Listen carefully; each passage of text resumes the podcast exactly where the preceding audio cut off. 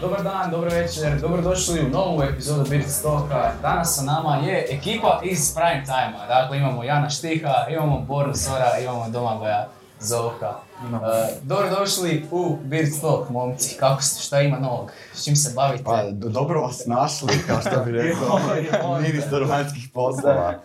I bolje vas našli. Ne, ništa, evo nas tu smo, ovo mi je super, ovo nas troje, imam očeko da smo ovo, osoba A, osoba B i osoba C. Kad ste zadnji put bili na, na, na kadru sva trojica? Zajedno, U, u nekom kadru. pa kad, je, kad je bila ova debata, predsjednička debata. Ali nismo bili u istom kadru. Na početku. Na početku smo u istom kadru. a Kad nismo- sva mislim, trojica A da, sjedimo. istina, istina. A, da. da, Kad da, da, predsjednički, da, da, da. uvijek Da, ljude da, da. zbližavaju predsjednički izbori. Da, tako. trebamo ih češće imati. Misliš svakih... Pa da, tipa ono da, znaš, onda ljudi, ma ne, da ljudi neke revolucije dižu, onda smaknu predsjednike, onda je, biramo novog predsjednika, ali dobro, o tom potom, ajde. Kako su prošli ti predsjednički izbor? Imali ste puno materijala. Šta sad je malo zatiše u politici? Ma nije, ba, di je zatiše? Kad je bilo zatiše? Mi, mi, mi, mi, mi, mi, ovaj, mi plaćamo za nekim zatišem, samo nikako da dođe to zatiše. Ovaj, mi uvijek imamo toliko materijala za emisiju da jednostavno uvijek je to uvijek nešto mora otpast kuši, koliko ti jednostavno fizički ne stigneš to sve ispisat što bi ti htio prokomentirati, jer znaš ono, uvijek mora, uvijek mora neko, uvijek mora neko izvisit, uvijek mora neko ostati nespomenut i onda se, onda je kao da si ti nekom sklon ili nesklon, ali jednostavno ti ne možeš fizički to natipkat koliko se to proizvodi na tjednoj bazi. Ne, znaš ono kao ljeto, kiseli krastavac, ono, kaki, nema kiseli krastavaca u Hrvatskoj, nema dosadnog mjesta, uvijek se nešto Ne, u. Hrvatskoj kada kao ljeto je i ništa se ne događa, to znači da će izgoriti pola države. Da, tako da onak, kod nas je kao sezona kiselih krastavaca je gori domovina i šaljimo vojsku. Tako da fakat je, ali moram reći da su predsjednički izbori ipak fakat su super, zato jer em, jednostavno toliki broj genijalnih kandidata se uvijek pojavi i mediji moraju dati prostor i onda i mi više dobimo materijala. Tako da, evo, slažem se da ih je barem češće. Šta nam sljedeće dolazi, lokalni ili parlamentarni? Parlamentarna. A HDZ-ovi izbori. To su HDZ-ovi, mislim, koji su Mislim, To postali... su najbitniji. Da, to su postali bitniji izbori od parlamentarnih, jer niko na, za Kak parlamentarne sto ne misli. izbori? Pa? Kak sto izbori? Pa puno bolje nego ono kad su Jacu izabrali, to, to, sam, to mi neki dan palo na pamet. Ovaj, iskočila mi slika od prije 10 godina kad smo, kad smo prosvjedili protiv Jadranke Kosor i ja držim transparent, piše na onaj stih od Dede Majke kao Jadranka ima šime ko more, Jadranka srušila se snove moje. I, ovaj, i ja onak rekao, pa da, viš ti koje sam ja džubre bio kuš, E, prosvjedovao sam protiv ono e, legitimno izabrane vlasti na općem saboru HDZ-a kuš. Na općem saboru HDZ-a je izabrana nova, nova premijerka kuš. Znaš ono, ono, aklamacijom. I to ono, ko je za? Svi su za. I, i piši, evo, znaš ono, piše, evo, evo, Jadranka Kosor. Tako da, znaš ono, pustiti, ovo je danas veliki korak za demokraciju u HDZ-u, ovo što se sad dešava. To ne znam, mislim, ja kad moram prvi put vidjeti da neki ko nije predsjednik stranke dobije na izborima, onda bi vjerovao, ovo mi uvijek djeluje ko da A su... bar ima protukandidata. Zadnje to je dvoje istina, izbora, to je istina, da. Karamarko je sam sebe pobjedio na izborima i, i, i Plenković sam sebe. I to je to. Dobro, da, ali mislim, Kovač protukandidat, to je ono... A mi što A si ne čekaj, ja ne računa? kužim kaj je ova dva s Kovačem, to ne kužim. Znači A ne, oni su- Kovača i koji su ova dva A oni su ti znaš, oni pucaju novo, novo što teoretski mogu dobiti, a to je zamjenik i potpredsjednik. To, Mm. to možda i mogu dobiti, kuš, ali, ali Miro nema nikakve šanse. Zato su ga pustili, aj ti Miro, znaš, aj. Znaš, jer su, ljudi su svjesni svojih ono, valjda donekle svojih Pa si vidio se da je bolesni su, sad je bolestan ovaj. Ko? Ko ne znam, jer Penava ili Brkić, neko je Ne, bolestan. Brkić, jel Neko je- koronu nije pod... Neko je bolestan i onda kao ne mre doći podupirati. Zanimljivo. Smučilo mu se. Znaš, ono, pomislio da ga podržao, no ne mogu, ne mogu, bolestan. Koliko kad, kad, kad, kad radite emisiju, koliko zapravo morate na neki način satiru iznositi, a koliko sam pišete neke događaje koji su se dogodili i ono, sami po sebi su smiješni i, i, i, i, banalni. Mislim, kad gledaš, eh, na neki način smo mi država u kojoj se događaju jako čudne stvari i uopće ne treba, ne treba previše satire, već sam po sebi imaš nekakvu satiru. Mislim, Kol, koliko vi to izokrenete? Pa ne, ja slažem da je to zanimljivo pitanje, ali nije ni to koliko ima e, takvih problema ili koliko naša država ne funkcionalna, nego koliko ima u ovoj Hrvatskoj na u ponudi općenito humora i kakvog humora ima i onda šta fali.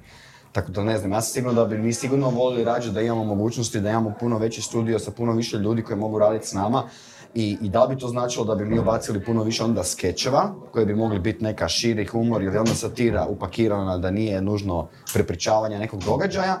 A s druge strane bi možda uložili i u novinare pa bi kod John Oliver mogli raditi analize dublje nekih tema, da ne ovisimo samo o tome što mediji odrade, nego da i mi možemo istraživački to odraditi.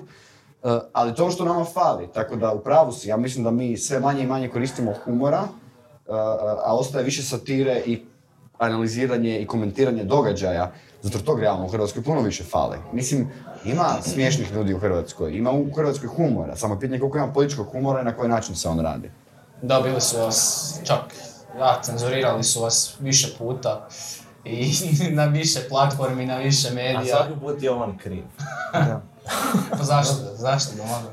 Pa ne znam, ja sam jednostavno, ja sam ovaj, kako ono Joker kaže u, u, u Dark Knightu, "I- I'm a mad dog chasing cars, kuš. Ja jednostavno, ovaj, To se u ne sebi radim kaže. ja to, pa da, ali ne radim ja to namjerno, znaš, nisam ja, ja nikad, na, znaš, nije da ujutro vežem kravatu kod Jerry Springer i kažem, ono, kao, danas ću neko sranje napraviti, kuš, znaš, ono, jednostavno, te stvari se dese, kuš, to je uvijek izvan moje kontrole, ja, ja, ja nikad, ja možda sam nekad nešto radio, kuš, onako, hm, ovo bi moglo biti problematično, ali sam to ipak napravio, ok, priznam, ali najčešće je problem bilo nešto od čega uopće problem nisam onako očekivao iz tog smjera. Meni je to uvijek bilo pomalo, onako zatečen sam bio. Zadnji put je nosio KKK kukuljicu. Pa ko bi, ko bi tu vidio nekakav problem?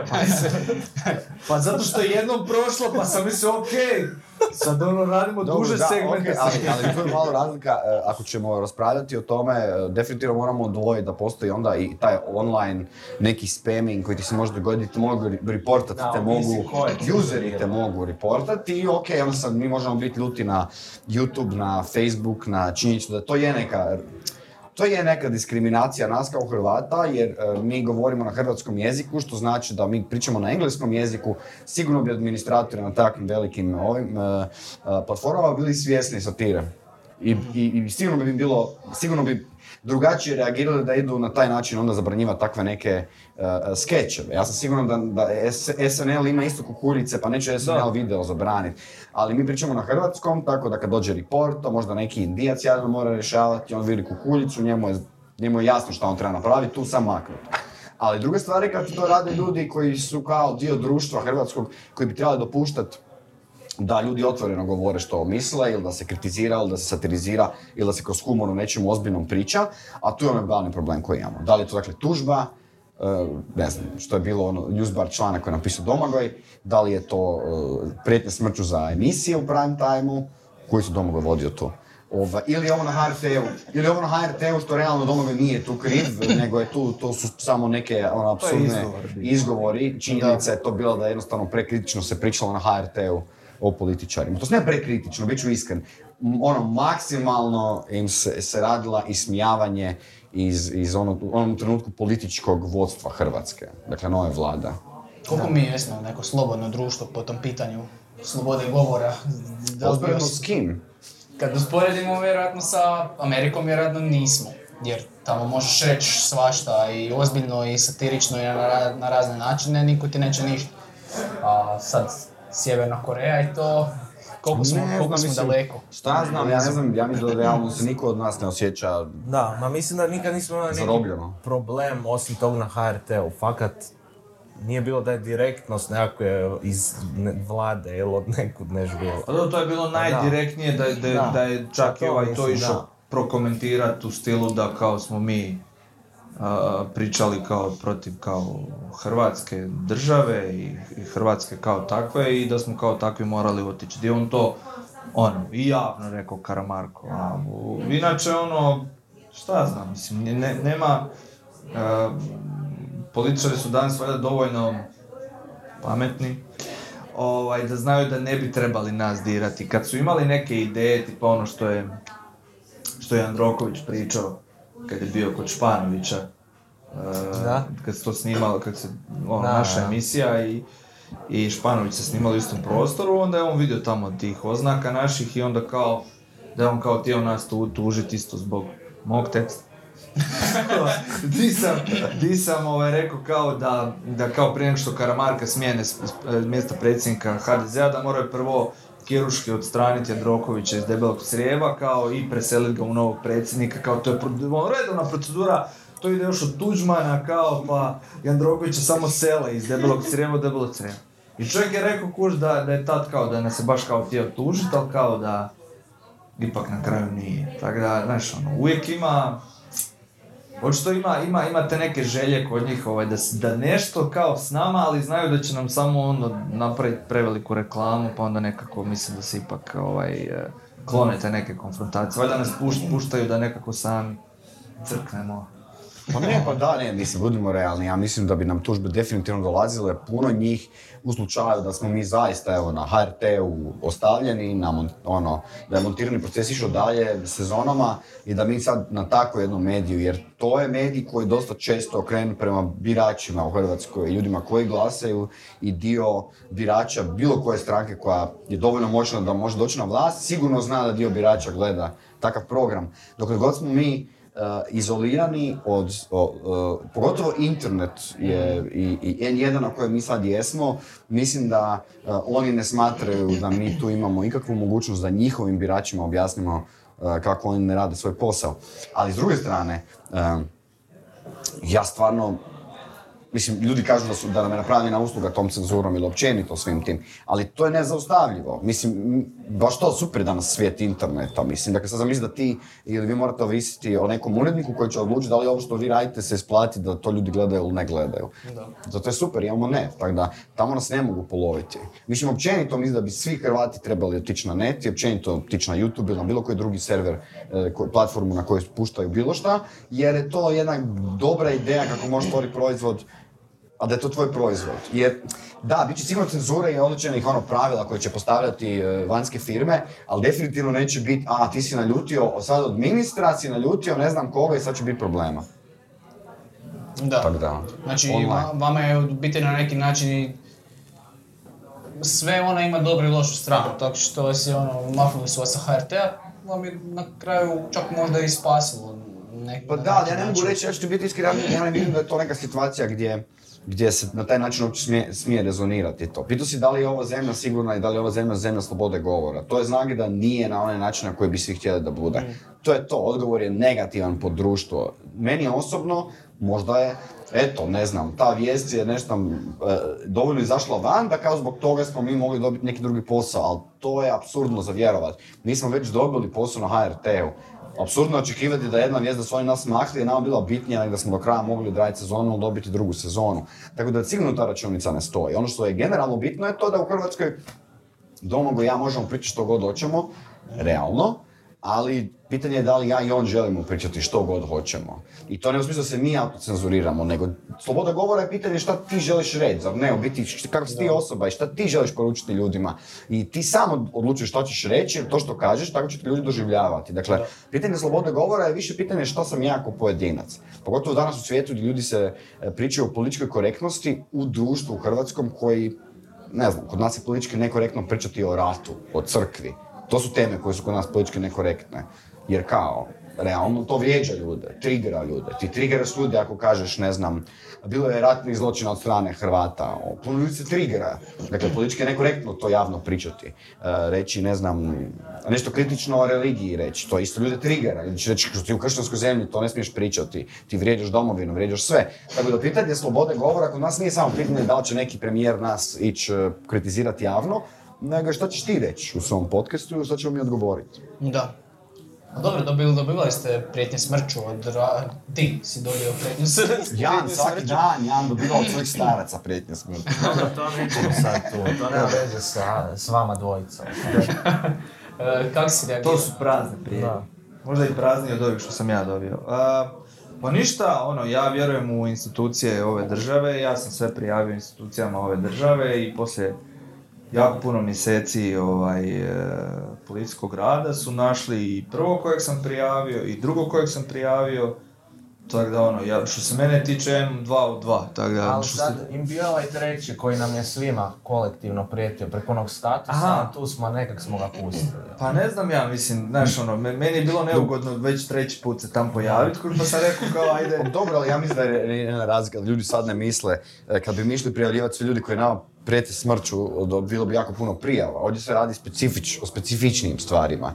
Dakle, Domo, Domagoj je dobio poruke direktno u inbox sa nekim specifičnim podacima koji bi trebali insinuirati da ta osoba zna njegovo kretanje. Dakle, to je malo iznad onih običnih oblika. Ali ja samo želim reći da je meni fascinantno da mi još uvijek živimo u društvu gdje kod će ljudi prijetiti smrću preko Facebooka i on će se čudit kad ih policija nađe. Kako ste me našli? Da, to je, to je bilo, to je bilo ključno, ono, kad, kad je rekao taj inspektor, kao da, našli smo ga u Splitu, kao i sve, i kad smo došli na vrata, kužiš, on je bio jako iznenađen, kao, kao, kako, kako ste vi? Da, jer kao, on je promijenio ime na Facebook, znaš, kao nije bio pod svojim imenom, kao, kako ste me našli, je.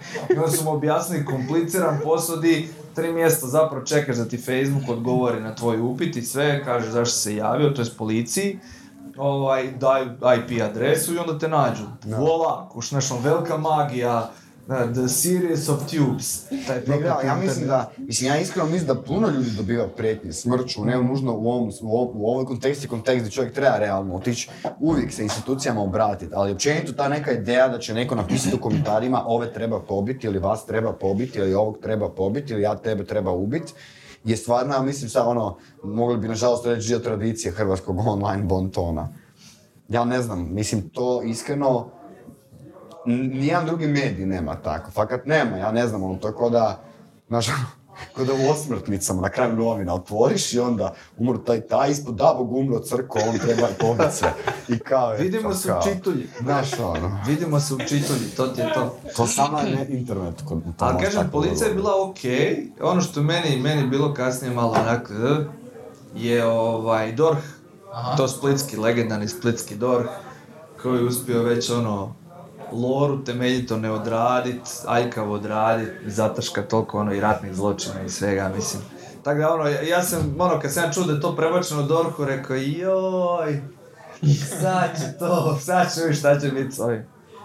I nakon jednog, znači godinu dana negdje kad je, kad je, kad je ovaj, eh, kad je se to dogodilo i otprilike, pa ne znam, jedno devet mjeseci nakon završetka istrage, što koje je policija sve predala DORH-u, mene zove državna odvjetnica ili zamjenica državne, državnog odvjetnika u Splitu i kao, eto, kao, sad su mi, kao, konačno došli, pa rekao, konačno, da, došli papiri, kao, pa eto, kao, jel vi kao i dalje želite to procesuirati? Pa, da, želim, da, naravno. I, ovaj, pa, dobro, kao, ali, mislim, ja moram pitat, kao, čovjek se vama, ovaj, uh, ispričao, rekao je da je popio, da, da je to u afektu napravio i sve. I sad, znaš, ono, onaj, onaj, onaj moj A to je prokleti... isti onaj lik koji je ostalim ljudima isto slao, to zar Ne, ne? ne, Ne, ne, ne, To ne, ne, to. ne, to je, to je, Mm, to je onaj drugi, to je, to je prvi. Ovaj, i, i, i on, i on, i sad meni onaj taj, taj, ovaj, prokleti katolički odgoj počne u meni onako, kakav si ti to čovjek Domagoj, znaš, ono, čovjek je rekao da mu je žao, znaš, i sve, i krenuo se ja lomit, znaš, onak, još ću se ja njemu ići ispričat ko što, znaš, u tome, ja, pa možda bi ja to njemu trebao prostiti, okreni drugi obraz, znaš, sve ono što se sluša na vjeronauku. I kad je on meni ovaj, rekao kao, pa znate on je i hrvatski branitelj, e, onda sam se ja triggerirao, onda je bilo onak, rekao, mm, rekao, ne, ne, ne, ne, ne, ne, ne, rekao, mislim, to, to što je hrvatski branitelj, rekao, pa šta je to sad kao, neka dozvola za prijetnjama smrću, kriminalu, bo- ubojstvima, mislim, dokle će to ići kao neko hrvatski branitelj, moj stari je isto hrvatski branitelj, Mislim, ono, nije me tako odgojio, ja bi bio razočaran mislim da se on negdje dođe tako pozivati na to da je hrvatski branitelj. Ono, ne zanima me to. Rekao, dajte vi njega lijepo procesuirajte, ne zbog mene, zbog mojih kolega koji rade ozbiljan posao, novinarski kuš, ono, kopaju Bandiću po imovini, ne znam, nija, ono, koje kakvim kriminalcima, ratnim profiterima, koji, ono, im prijete smrću i ne znam, nija radi im o glavi, buše im gume, pišu im grafite. Samo vi to procesuirate. Lako za mene. Baš mene briga za mene. Da je vi, zbog mojih kolega, da u ovoj zemlji ne bude normalno da ti neko na tvoj članak emisiju, ne znam, nija što, evo ti prijetnja smrću. Da. Kao da nemaš klik mišem, daljinski i drugu stranicu u novinama. Ja, ljudi, ne znam, fascinantno kako smo došli onak od tako jednostavnih radnji, da si dam truda da ti napišem ono, treba te ubit, trebaš dobiti metak. Super. Ali šta je to istina? A šta, mislim, da me treba ubiti. Šta ako te treba roknut, a, a zakoni Hrvatske su krivi? Bravo, Mislim, država toliko ne funkcionira, ne znam ja. Da, da, ne da, znam da. ja. Meni to treba kroz Da je sabor. na tom vjeronauku pisalo hrvatski branitelji smi- smiju prijetiti smrću. E, onda bi ti bilo okej. Onda bi, onda bi ja rekao, ok, Znači, onda... vjeronauk je kriv. Vjeronauk je kriv što nije to još uklopio u katehezu. Istina. Treba to u katehezu. Ne, Nema branitelja na vjeronauku, Pa to da. stoji. Nešto treba nekako i Isus da je neki govor držao Pa da. kao blago ovima, bla, blago braniteljima, oni će moći prijetiti smrću. Rekao Isus u govoru mnoštvu. I to ti je to. Ali hrvatskim braniteljima. Samo Samo smo mi brani. Pa ne znaš, svi napadaju tuđe zemlje, mi jedni nikad ništa nismo napadali. Nikad nikog nismo napali. Pa to je ono, sveti On- narod, predziđe kršćanstva. Predsjednik Da, kršćanstva, nikad hrvatska vojska nije bila u Bosni i Hercegovini. To su bili, znaš, ono, to su neki tamo drugi ljudi radili, ja to veze s nama. Kako da, da vas ljudi nekad ono, na ulici prepoznaju? Šta vam kažu ako se prepoznaju? U Beogradu puno, jel da? Nije, znaš šta, ja ću ti reći, e, e, uvijek, uvijek se više, više, ja sam stvarno iznenađen, ovaj, e, odeš čovjek na koncert i dolaze ti ljudi, pozdrave te, kažu nešto lijepo, Evo, baš sam bio na Fatboy Slimu prije neki dan i dolazi mi neki čovjek za šankom, neki dečko i kaže E, pa ti si meni poznat, jer ti radiš na N1. Ja kažem da. Kaže, pa super, prijatelji su mi svi otišli u Irsku, Ti si mi jedini. Da, ti si jedini ostao kog znam. Ne, ne, kao, i oni tamo, gledaju vas i vi ste im glavni izvor informacije jer dobro, kvalitetno i sažito to napravite. Jer sam ja rekao da je to grozno za da mi ne bi smjeli biti izvor informacija, u ostalom, um, možda mi neke, neke stvari krivo shvatimo, tako da ne bi mi smjeli biti sigurno jedini izvor informacija nikome, ali je, ljudi dođu i kažu, i lijepe stvari kažu, i, i Znaš šta mi je drago? Drago mi je da živimo u svijetu gdje imamo ove mobitele, možemo naraditi uh, selfije. Jer da živimo u ovom svijetu da su ljudi dali autograme, to bi tako čudno meni bilo, to mi je uvijek bilo čudno. Šta, dođeš s tim i onda kao vidi, vidi potpisao mi se. Porno sve. Pa da, to A je ti glupa imaš lijepi fotka. potpis, kuš, ja se još po- potpisujem ku prvom razlogu sam Domagoj iz ovak, isti onak, znaš ovaj, rukopis dječji, da, ono isto, tak se, ni, ništa nisam napredao, ništa. Znači, draža vam je selfie ukinuti. Gdje je? A Je, pitanje je Jan, Jan je sad počeo dobiti Da, novi ja following. je. Jan je sad dobio novi following. Ali ne, di god se pojavim, neko mi dolazi kao jesi ti Jan. Ja onak, da. A Jok, otkud, ti si. otkud, kak mene znaš ovo? ovaj, pa ponavljam, sad su u skečevima si se počeo Pa znam, pojavljivati da, malo dosta. mi je to čudno. Znači, mislim, meni je super kad mi neko priđe i to, ali onak iznenadiš se. Jer kad si ti misliš da ćeš ti bit osoba koja će neko doći, dat ruku, htjet se slikat i pogotovo najgore mi je bilo, bio sam na moru, još ovak sam fit i to, u gaćama na plaži. I onak stojim s frendom na plaži i dolaze, dolazi tip od, ne znam, 30 godina i dvije cure s njim. I oni svi bulje u mene. Jel to, jel to on, jel to on? Ja nemam pojma da će neko sad meni prići. I ovi dođu do mene, ja u gaćama, ono sve visi na meni, znaš. Tako mi je neugodno bilo, ali dobro, ajde. Bilo, lijepo je bilo to iskustvo. Ne, ja ću reći dvije stvari se tiče su- susreta i ko nam ljudi koji nam pristupaju, dakle.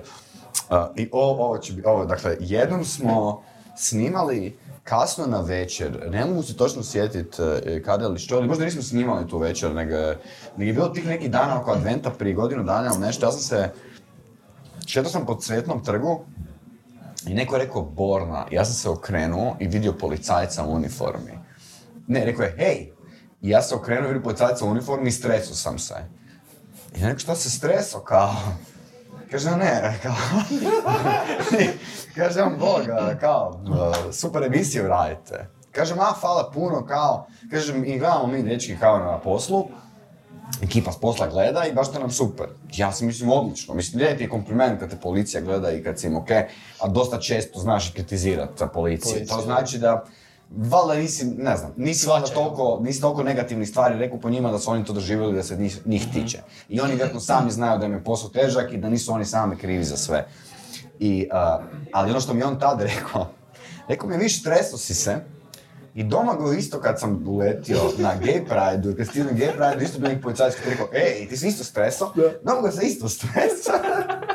Tako da policija ide okolo i sa mnom radi problemi. Imate tikove, Još, još ja sad hoću reći, ja čekam da završim da kažem da sam istu tu stvar doživio i sad ti kažeš da sam istu Isti tu stvar. Isti policajac. policajac. Sad Pitanje je šta mi se Nije bio gay pride, bio je hod za život. A, hod za život. Hod za život. Ali to je slično. Da, to je slično. Počekaj, to je It's znači- an honest mistake. Samo, samo dva različita spektra. Pa da, da, mislim, to, to je to, mislim, neki ljudi hodaju i jedni traže, drugi oduzimaju I policija prava, to je plaši. to. I policija plaši cudjeličare. Mm. Da je, mene isto tako Da, isto Ne, lijep pozdrav tom policajcu e, i svima, zato jer a, pod jedan drago mi je da je naletio na oba dvojicu na taj način i zanimljivo je to kad i policija nas gleda, ne, a policija uvijek gleda ljude jer mora, nije velika zemlja, ali mi je drago, simpatično mi je da nas gledaju, a, a- a ne znam da li njima simpatično da se stresemo. Da, da, da. Šta mi Da, to Šta skrivamo? mi to skrivamo? A ja ne znam, znaš ono, mislim, ja, e, moja, moja reakcija je bila, znaš ono, mislim, stvarno ono, svašta, ono, pričamo i radimo i sve, i, i, i, i, i, i, i u ovoj zemlji se baš nekad onak institucije odu u, u vražju materi, baš nekad se neke čudne stvari dešavaju, ono, a, ljudima, da, da se institucije krenu iživljavati na ljudima koji nisu to zaslužili, a ljudi koji jesu zaslužili prolaze, prolaze lišo, i ovaj, jednostavno ja sam u tom trenutku meni što je prošlo kroz glavu, evo ga, znaš ono. Znaš ono, ne, nešto, ne, nešto, evo sad su odlučili kao ne, sad uhićujemo, sad uhićujemo, znaš ono, satiričare, znaš, sad su nam sumnjivi, znaš jako ja, znaš ono, ja nemam šta, e, nemam, nemam, nemam šta skrivat, e, ne pušim, ne pijem ništa, znaš ono, nemam sa sobom, znaš, nešto mi ništa naći, sve, znači moja je samo strah, onak, Zbog toga što radim, evo država se odlučila obračunati sa mnom. I me neko negdje prijavio ili nešto, evo sad, evo sad Ne, da- listice na ruku. Dobro, ja mislim da oni kad je mlađi, kad su ljudi mlađi u Hrvatskoj, kad odrastaju, dosta često nismo... s- Ja mislim da imamo mi neku kulturu pijenja po parkićima koja nije nužno nastala iz toga jer eto, svi vole vis po parkićima, nego financijske razloge. Da, da. Što znači da u srednjoj školi ili godine na faksu si u parkićima piješ i tamo si naučeno da policija uvijek sa autoritetom ti prilazi. Da. I onda je taj policajac, mislim da je većinom zato. Dakle, ja se ne bojim policije, nemam nikakvog razloga, ali dugi niz godina mi niko s autoritetom nije na ulici pristupio da mi kaže, ej, sad ti mene slušat. A zadnji put kad bi to bilo, je vjerojatno bila policija iz tih vremena kad si u parku i onda su ti uvijek oni imaju taj stav, ej, ajmo sad svi, opa, opa, opa, capa. Osobna, osobna. I onda si uvijek kao, "Hm." Tako da da. Dobro, jesi na kraju dao doslovno tom policajcu. E, nisam, nisam. Aj si autogram davo. Nisam ni to. Nije ni, selfie? se, nije ni selfie uzao, vidiš. Nije sam pozdravio, možda Ne ne smije. Bio u uniformi, tako Da. Meni, meni je to s tim s- s- selfijima super, e, prije neko vremena sam bio u Rijeci i neka cura sva onak sramežljivo dolazi do mene i kao eto ona je veliki fan i cijela njena familija, oni to gledaju sve dobro, sve. I kao eto, ak, ak, ak- ako mogu ovaj kao pitat, kao se mogu kao slikat s vama, pa možeš naravno, nema problema. Kaže ona kao, kao tak malo se glupo osjeća, neko vjeruj mi, ne osjećaš se ni približno glupo ko ja, kužiš.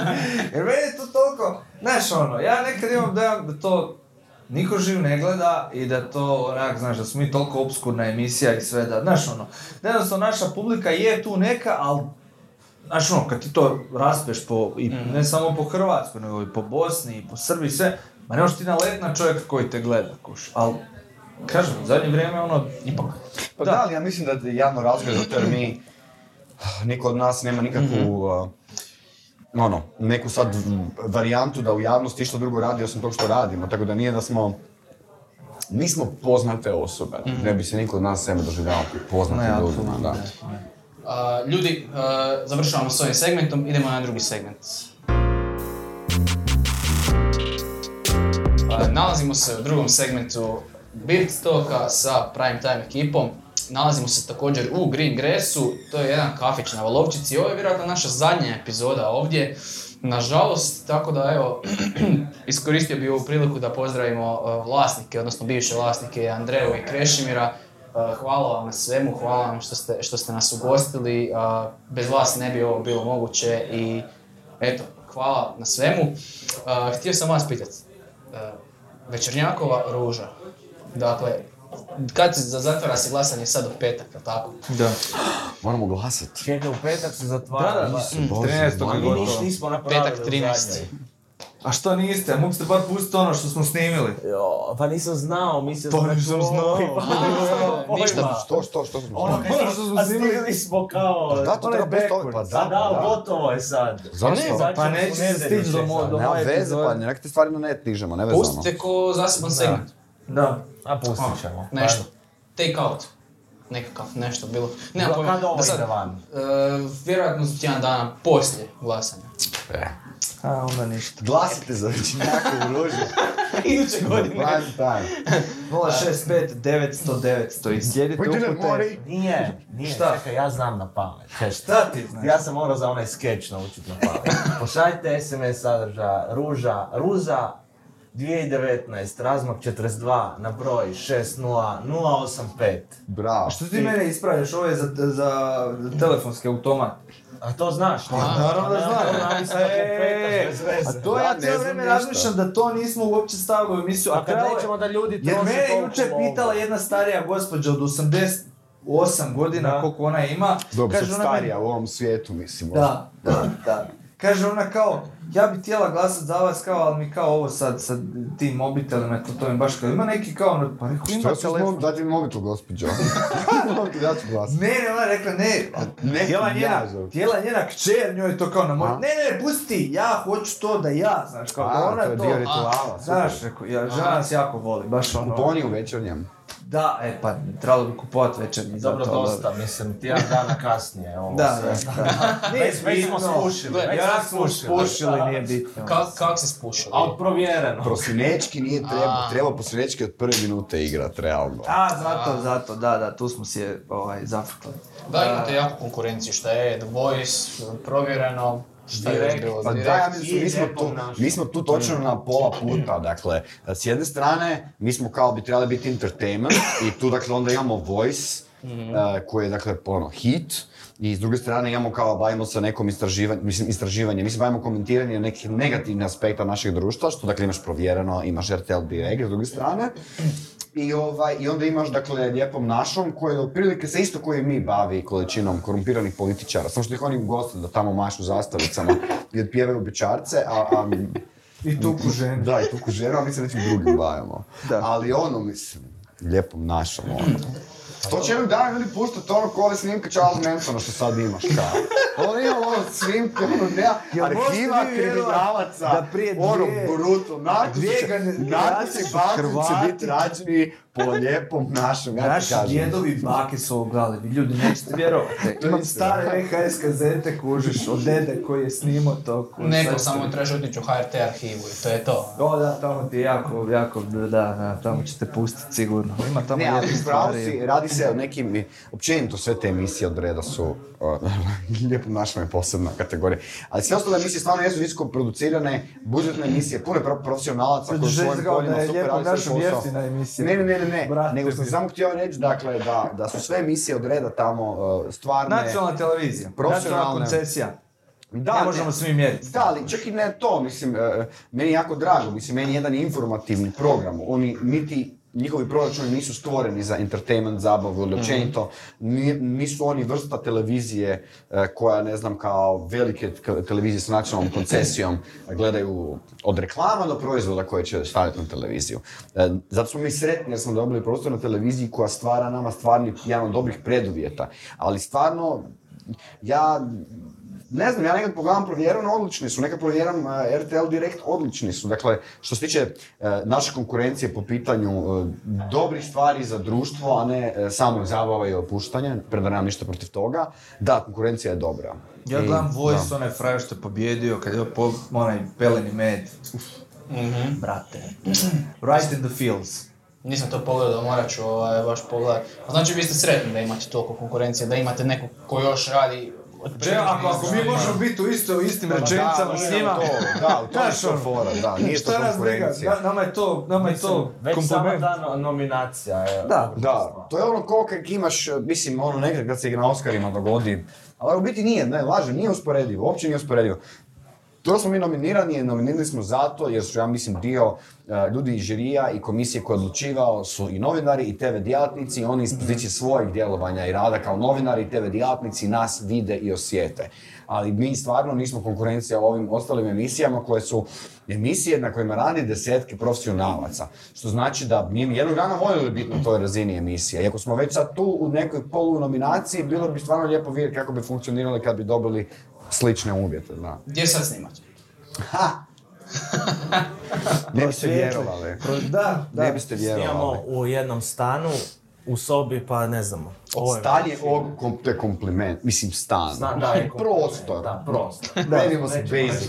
da stan. Prostor. Ja mislim da zakonskoj nekoj definiciji stana ne udovoljava jer... Ne, Da, nego Nema, pa, nema sanitarni čvor, da. ima, ima rupu ovakvu, znači ovakva cijev jedna, viri tak- iz poda. Cijev Da. ide u drugi stan, Ne, odnosno u ne, drugi ide, ide prostor. u, u vertikalu i u kanalizaciju. Ali ono, ako hoćeš koristiti rupu, moraš kleknut na rupu, pokloniti joj se i... Da. Izvaditi aparaturu. Iste rituale masoni imaju tako da nam je drago, jer nije, na- nije toliko čudno, ali činjenica je da je to prostor, uh, Janov prostor koji je, um, ne da nije sređen, nego je baš do jedne razine komično šta je sve unutra.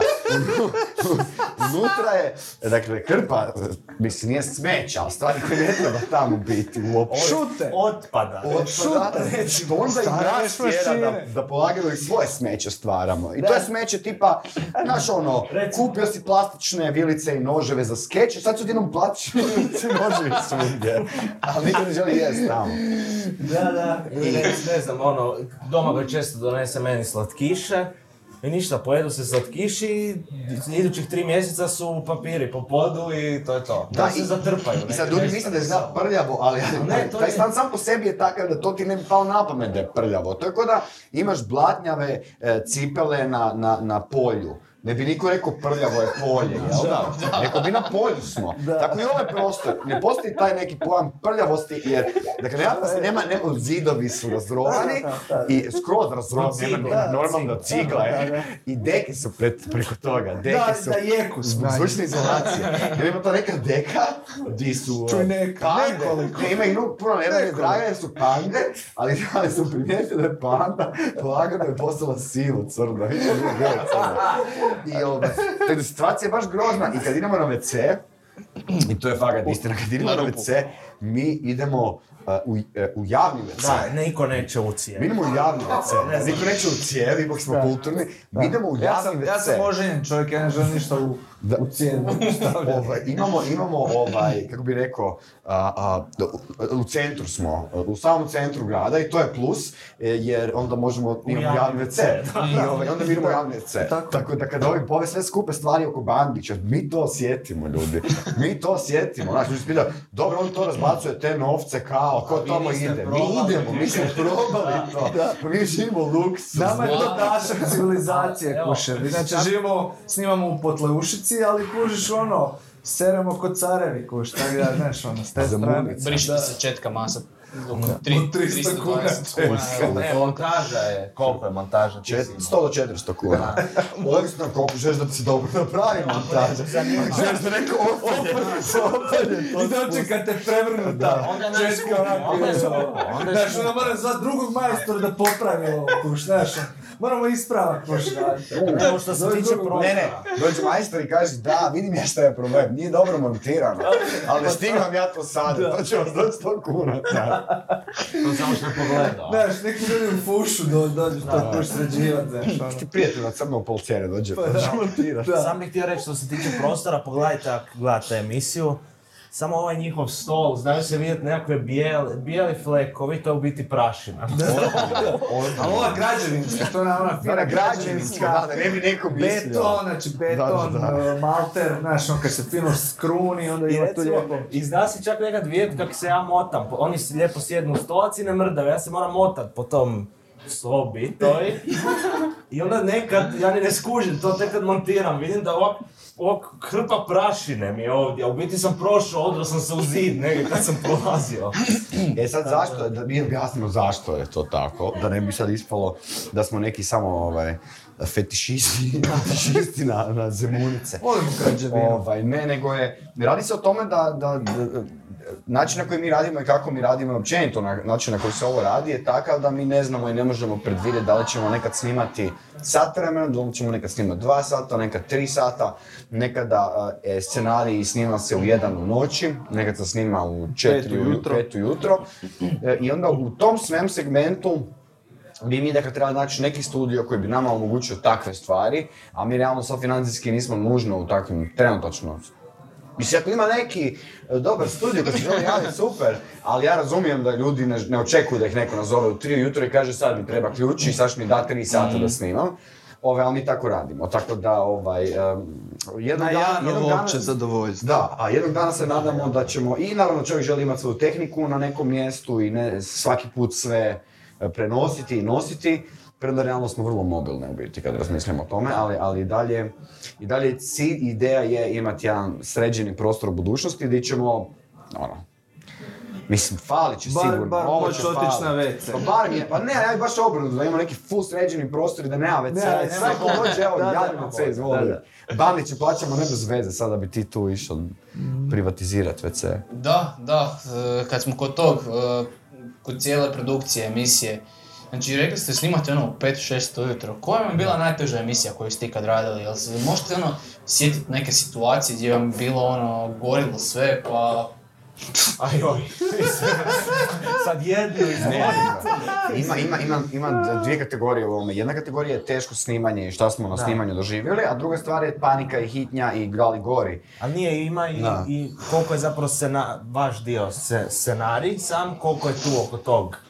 Zna se dogoditi da ono, ili, ili ne ide ili ima toliko toga. Domagoj voli, e, kada mi kažemo neku foru i svi smo neku ideju u kojoj se zahtijeva da on sam sebe izvrgne nekom fizičkom nelagodi, to ću tako reći. I to se ja primijetio, premda on to nikad na taj način ne kaže. I onda kad smo imali, to mi je bila draga, kad smo prije dvije godine snimali onu novogodišnju emisiju, is- gdje Domagoj glumi, e, e, putujemo kroz vrijeme Da. i smišljamo kako putovati kroz vrijeme nazad. I onda kao Terminator se on vraća i gol se vrati, naravno. I um, to je Domagoj, kad čuo, rekao, može, ja ću se skinut, super. ovaj, Minus ali- dva je bilo Ali bilo minus dva vani. I onda smo to snimali, bili tamo i kad smo snimali ove kadrove, nisam ja uopće želio biti solidaran. Kad su moji kadrovi snimili, ja sam otišao, ja sam se smrzavao u jakni, ja nisam želio E, tamo a, mi, vani a mi znači, te, ono, montažeri, snimatelji, tad, tad je još bio Felbar s nama, Da. ali dolje smo, znači, pust, imali smo onu dim mašinu. I onda smo Mato i ja, Mato je radio grafike neko vrijeme, smo puštali tu dim mašinu, ali mi smo upalili moj auto sa strane i čim završimo snimanje svi u auto. I ti si s išao u auto. Uzeo bi, uzeo bi, bio je bio onaj, e, kak se zove, mantil, samo ga zamoto, sjeli bi unutra, onak malo se ugrijemo, malo se ugrijemo. Znači ja nakon toga sam dobio takvu prehladu, znači ja u životu me toliko grlo nije bolo, toliko mi nos nije bio začepljen i toliko nisam kašljao. Znači ono, mislio sam da sam dobio ono sušicu. Ali dobro, ta nije bila, ta je bila teška epizoda i naporna i radili smo to fakat. Vi ste pisali scenarij od četvrtka, krenuli smo snimati ono, u, u subotu u jedan ujutro i mislim da smo do 10 ujutro snimali. Da, da, to je I baš onda bilo. montaža. Da. Ali mislim da je bilo i gorih Bilo je. situacija. Bilo. Ma mislim svašta je bilo kuž zato što jednostavno a, a, a, a, nekad je, nekad, je, nekad je previše svega, nekad zablokiraš, nekad imaš veliku ambiciju, želiš svašta ono napraviti, a kuš nikad nemaš dovoljno ljudi, novaca, tehnike, produkcije i svega, ali si ambiciozan, hoćeš neke stvari, znaš ono, to ti je palo na pamet i onda te to ne pušta. Ja znam biti u blokadi, znači, meni nešto padne na pamet, onak, ma ne možemo to, nemamo, znaš, onak, pokušavam to gurnit negdje na stranu i dalje rad svoje, ali ovo, pa vraća se onak, ne, ne, to ćeš sad napisat ćeš to, napisat ćeš to i to ćemo radit.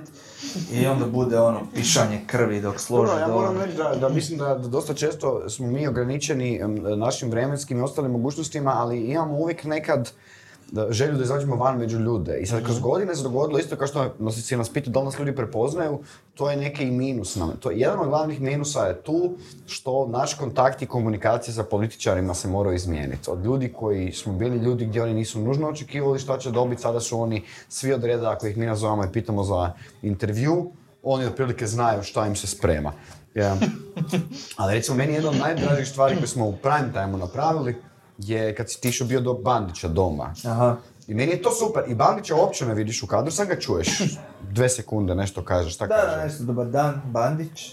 I onda kažem, pa dobar dan, kao rekli ste kao da ako neko nema gdje ostaviti psa kao preko ljeta, da ga dovede kod vas doma.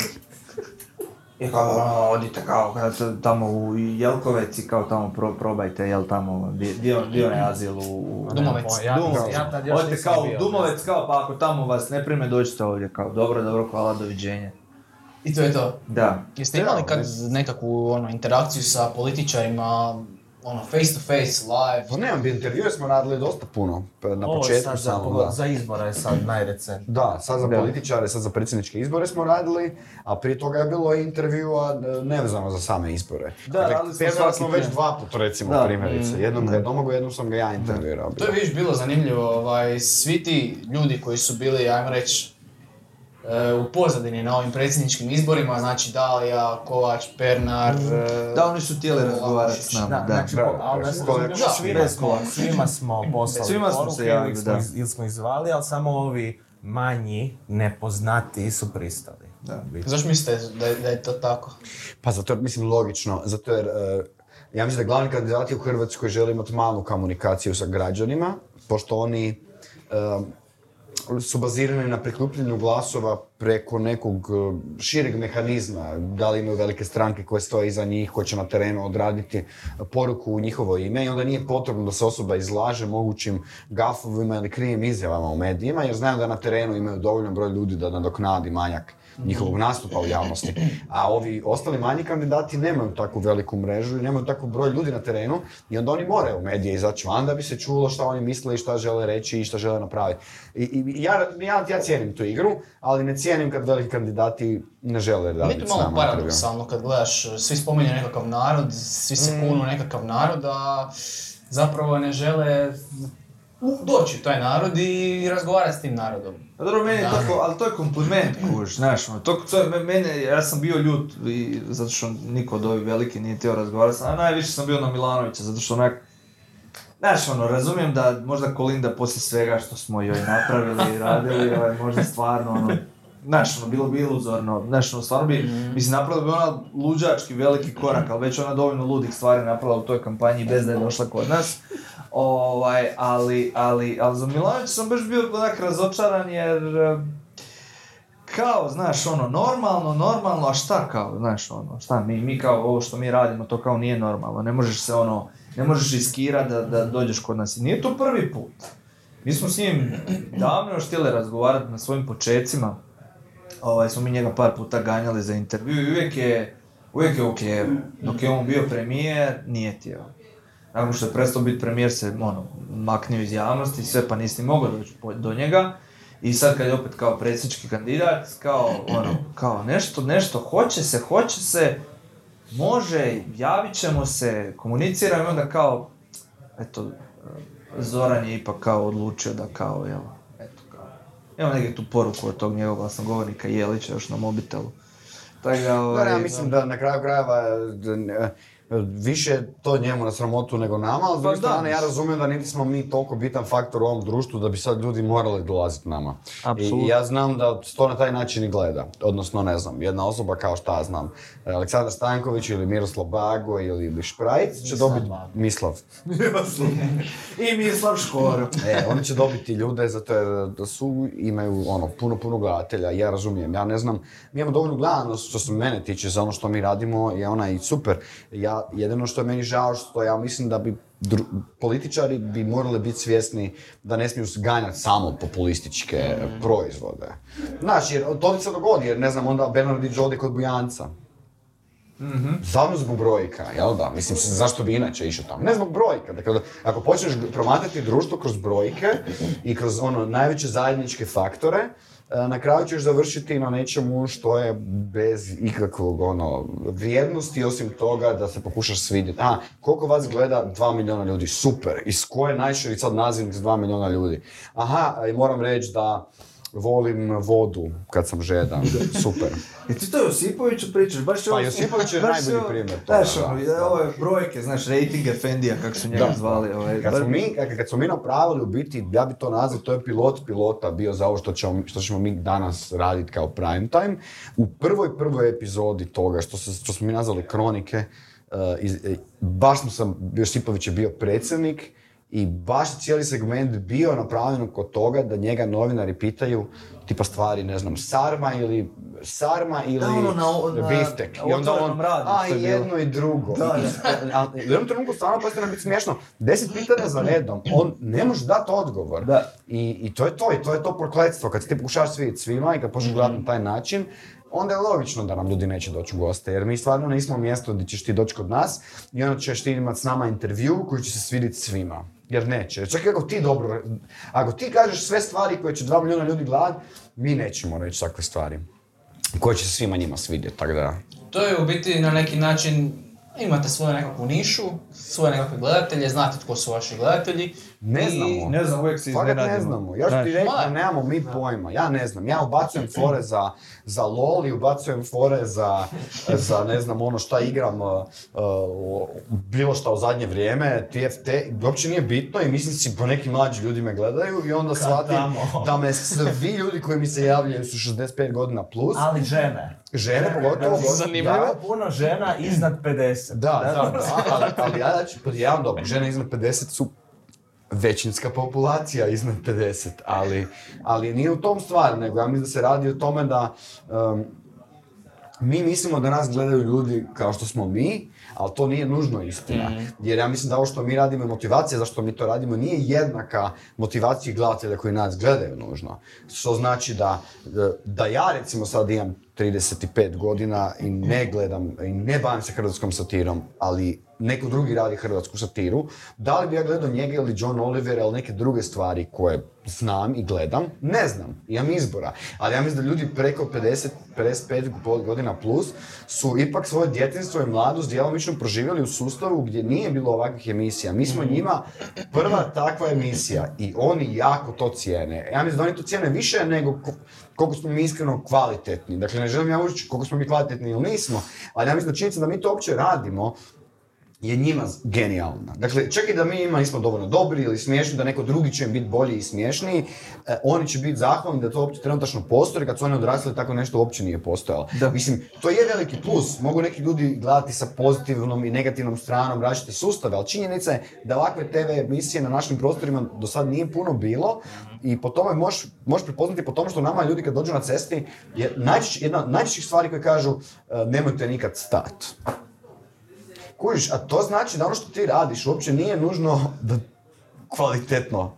Nego to znači da ono što ti radiš, oni smatraju da je bitno. Unikatno. Jer, znaš, da li iko ikad dođe do, ne znam, evo, ne znam, ko je super glumac, kog voli, šta ja znam, uh, Edward Norton. Da li ikad dođe neko Edward Norton i kaže nemoj nikad stat, molim Malo ličiš na Edward Nortona. Isuse Joj, pa nema tog neka neka liči.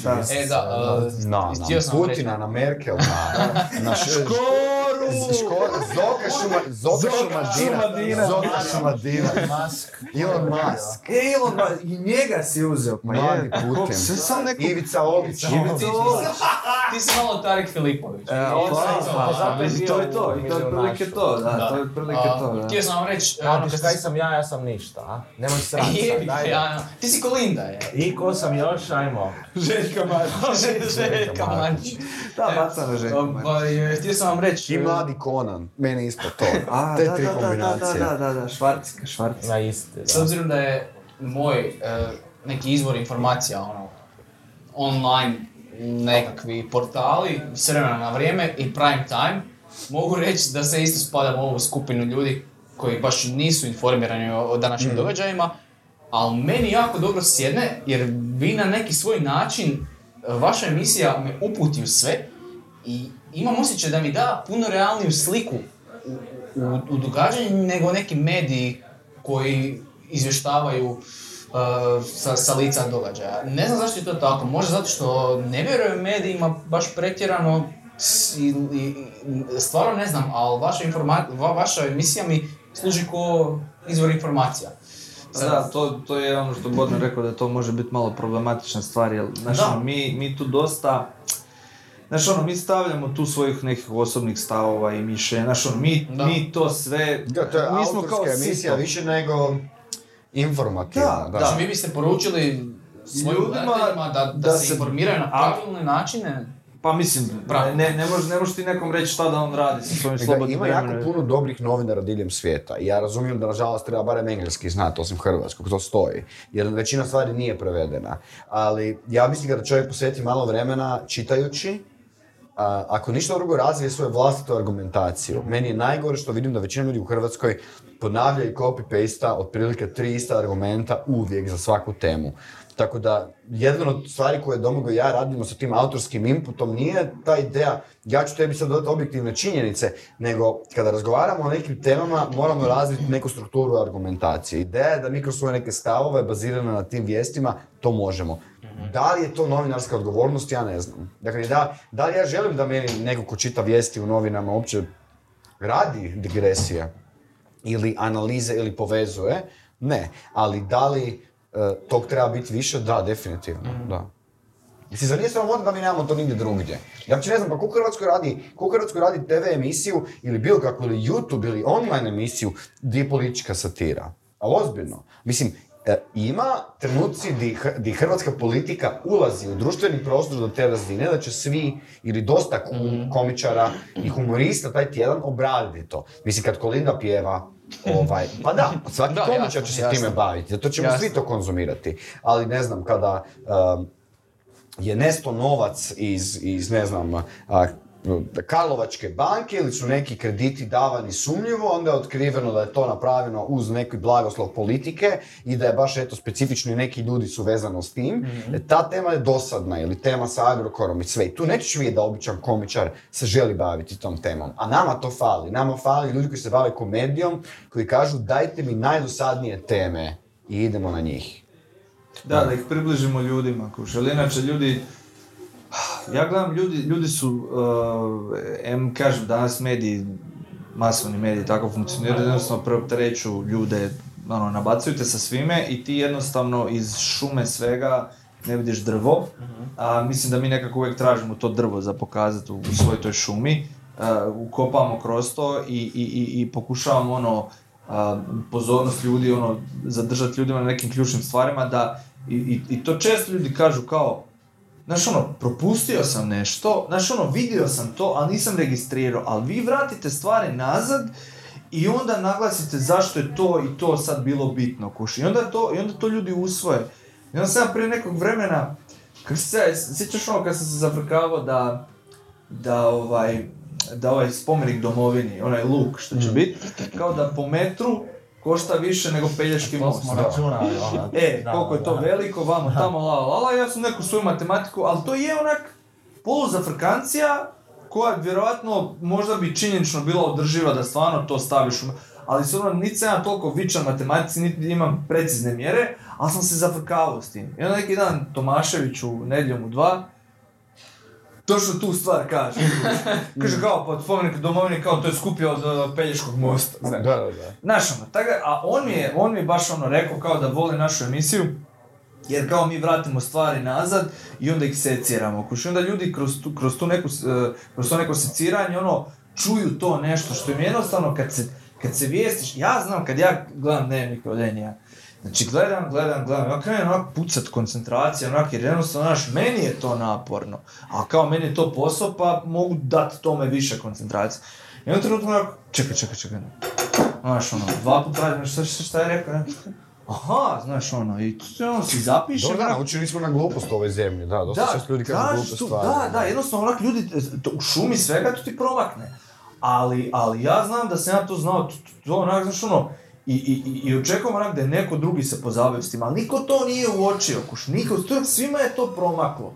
I onda, znaš, evo, ja revolu, revolucionarno sam nešto donio kuš na stol. Ali onda kasnije vidiš da ljudi to ne, nečeg toga se uh, uhvate i onda krenu to, ne znam, bilo Da, je mislim, ono... da ne bi krivo ispalo, ima medija koji znaju kvalitetne stvari prepoznati, izvući to, ali, ali ni, to im nije posao, posao im je kao ovaj, objektivno Izvještavaš, izvještavanje. Do, ovaj je rekao Da. ovo, ovaj je rekao ono, i bez nekog komentiranja stvari. Ja znam, ono, novinari su nama tamo kad smo bili, kad je sad uh, N1 slavio pet godina, onda znaš, mislim, mi jako ono, dugujemo puno tim ljudima na stvarno vrhunskom poslu koji rade, znači gdje god treba nešto snimiti, gdje god uzeti izjavu, uvijek su tu, uvijek su aktualni, uvijek su ažurni, stvarno ludilo rade, s obzirom koja su mala redakcija. Ovi neki veći bi se trebali upucati od srama, kuš koliko, koliko, koliko ovi ljudi dobro rade. I oni, znaš, svi kao, joj, dečki, kao, što bi mi, znaš, to nama to super, što vi radite, kao. Jer oni su tamo, znaš, oni su sve, oni su objektivni, oni su suzdržani, ali, sve. ali im bježi, vidiš da su se i Pa- svima bježi. Meni se sviđa, naši mediji su mic po mic, su novinari postaju sve, on, neko bi rekao bezobrazan, ali, pa da, mislim da, počeli su odgovarati, ja sam to primijetio, i na Da. N1 reportu ima, ima i na RTL-u, ne mogu sad reći za HRT, ne znam sve novinare, to je velika kuća, ali, ali, ali definitivno, ne, ali definitivno imamo barem neki dio, jer ja mislim da isto je novinarima je naporno slušati parafrazu i frazu i po stoti put istu neku suludu frazu i da ti sad moraš biti miran i reći aha, hvala na odgovoru. Moraš kao čovjek reagirati i reći šta si ti sad rekao, da li si meni sad lagao, da li si meni izbjegao odgovor.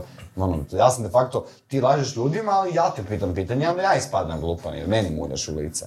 E, I tako da, mic po mic, mic po mic, da. Doći će i to. A, do, došao je kraj našeg drugog segmenta, tako da idemo na treći. Dobrodošli u treći i zadnji segment ovog Beard Talka sa Prime Time. trojke. Kako ćemo trojke pokazivati? Ovako ili ovako? Kako smijemo, a? Pa kao što je poglavnik na svojim fotografijama. Da, da, i Ustaše kad su se zaklinjali. Aha, Na aha. vijenost poglavniku. Ovaj, em, vi ste upoznati jako sa politikom i svim procesima političkim, vjerojatno.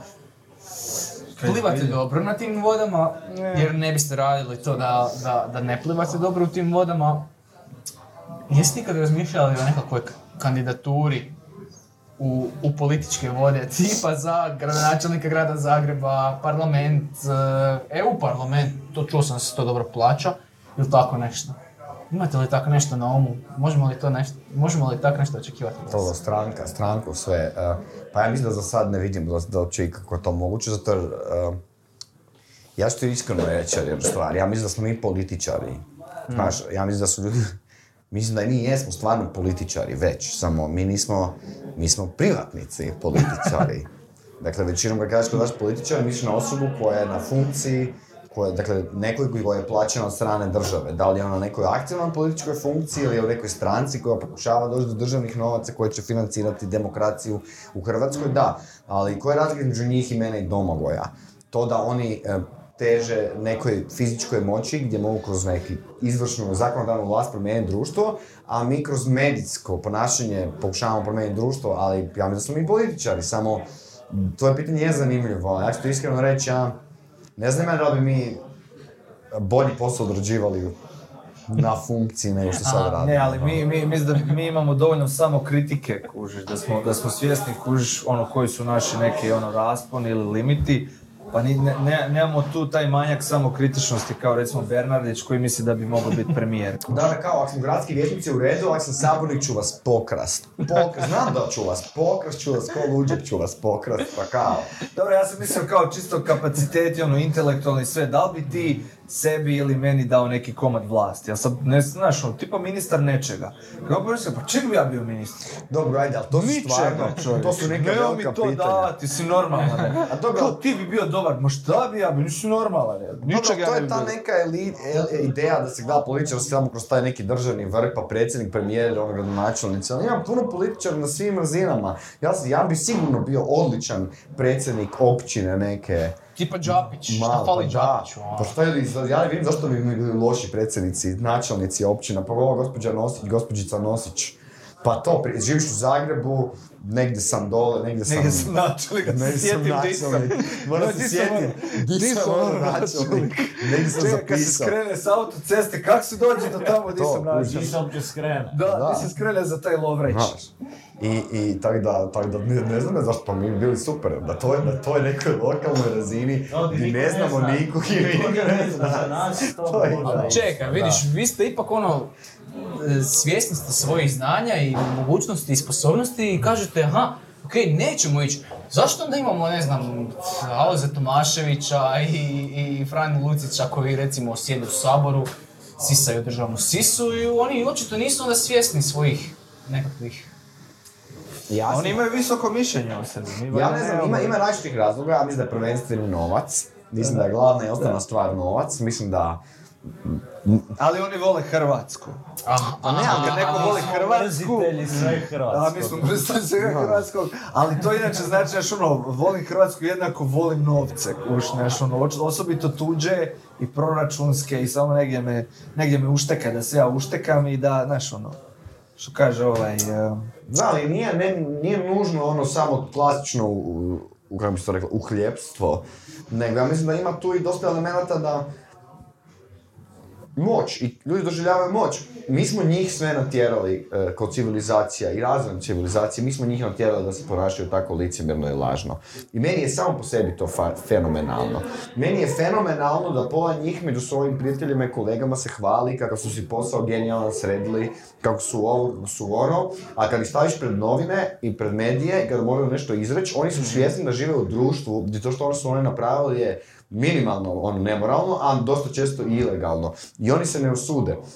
I sad neko bi rekao, oni su ti koji su pametni i mudri, oni su nas nadmudrili, ali ne. Mi smo ti koji smo stvorili genijalnu civilizaciju koja je natjerala od tih ljudi da su de facto kukavice i da su lažni ljudi i da ne mogu... Dakle, on misli da je on hrabar, ali on nije hrabar, jer on de facto sam sebe sakriva. Dakle, on samo među svojom grupom lopovčina može se hvaliti, ali pred ostalom javnošću on mora biti sakriven.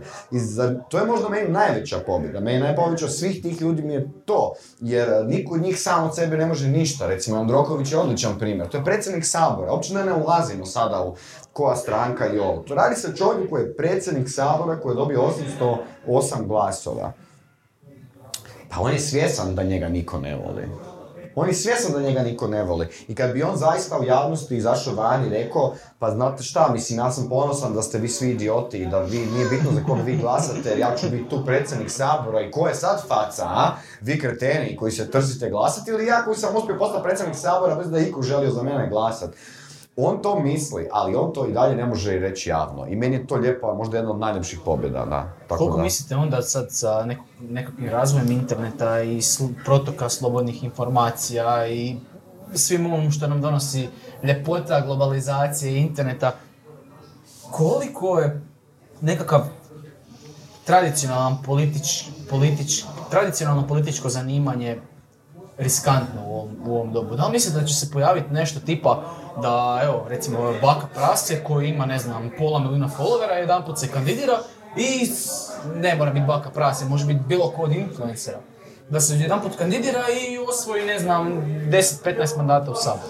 Jel mislite da se tako nešto mo- može dogoditi? Može. E, u, Americi, se, u Americi se dogodilo, imaš predsjednika kuš koji je medijska ličnost kuš, on nije on nije ovaj on nije stvarna, stvarna osoba, on je, ljudi su glasovali za čovjeka kojeg su godinama gledali kako vodi onaj Apprentice i ljudi su se bi zamislili kako bi bilo dobro da imamo na čelu države takvog jednog snažnog lika koji će samo otpuštat e, državne odvjetnike i generale i znaš, you're fired, you're fired, to nam treba. Jednostavno ljudi su to isprojicirali i, i, i, i smjestili u, u bijelu kuću. Pa tako isto može biti kod nas. Ali ne da može, nego je, mislim, nemamo se, pa da, mislim, Škoro Ok, je... Škoro, ali nije na- uspio. Ne, Škoro je nam pola puta, ali gledaj, dakle, imali smo, imamo, dakle, prošli premijer, sada Janša, ponovo premijer Slovenije, prošli premijer Šarc je komičar isto, imitator, predsjednik Ukrajine, mislim, radi se o jednoj ogromnoj zemlji. Očigledno su ljudi krenuli okretat prema takvim kandidatima, meni se to iskreno ne sviđa nužno, jer to je vrlo riskantno. Mislim, ne mogu reći da je riskantnije odbirat nekog radikala koji je spreman ti obećati sve, a neće ispuniti ništa, ali s druge strane i dalje je to riskantno. I meni je zanimljivo u Hrvatskoj, kada je ta vijest sa, sa Zelenskim, se počela širiti okolo, se počelo po medijima provlačiti ovaj bi se trebao kandidirati za predsjednika, ovaj bi se trebao kandidirati za predsjednika i naravno da je najčešće ime koje je bilo spomenuto je Željko Pervan, pošto Željko Pervan je možda najpoznatije humoristično ime u Hrvatskoj. Ali eto, Željko Pervan je sad u od Škore. I sad se postavlja pitanje koliko bi bilo zdravo za našu demokraciju da je Željko Pervan bio kandidat, da je dobio puno više glasova od Škore, a u biti je to Škoro. I sad mjesto da ti imaš nekog poluozbiljnog kandidata, za kojeg možeš procijeniti i reći neću mu dati glas, dobiješ jednog kandidata koji biti isti taj kandidat samo je on kroz humor će sakrit a, svoje ideje. I Ja ne znam da li je to pametno. Jer, znaš, mislim, to je ova ista fora, da li mi, treba, ne, da li mi trebali ići u sabor, da li Hrvatska ima toliko novaca da jedan, dva, tri zastupnička mjesta plaćaju ljude koji će se zezat. Da, s druge strane, kao, aha, ali vi ćete kroz humor kvalitetno kritizirati situaciju. Čemu sabor? Da. Ne, ali čemu sabor, jel da? Dakle, šta mi može, šta, kum, šta komičar može napraviti, ovisi o poziciji koja mu je dana. Tako je. I da li Baka Prase može više napraviti sa svojim komentarima ili Baka Prase na poziciji gradonačelnika. Mislim, na poziciji gradonačelnika vjerojatno više je praktično, ali na poziciji nekog lokalnog e, zastupnika ili čak parlamentarnog zastupnika ne. Ja mislim da dio ljudi ipak na kraju ode tamo zbog novaca i zbog moći.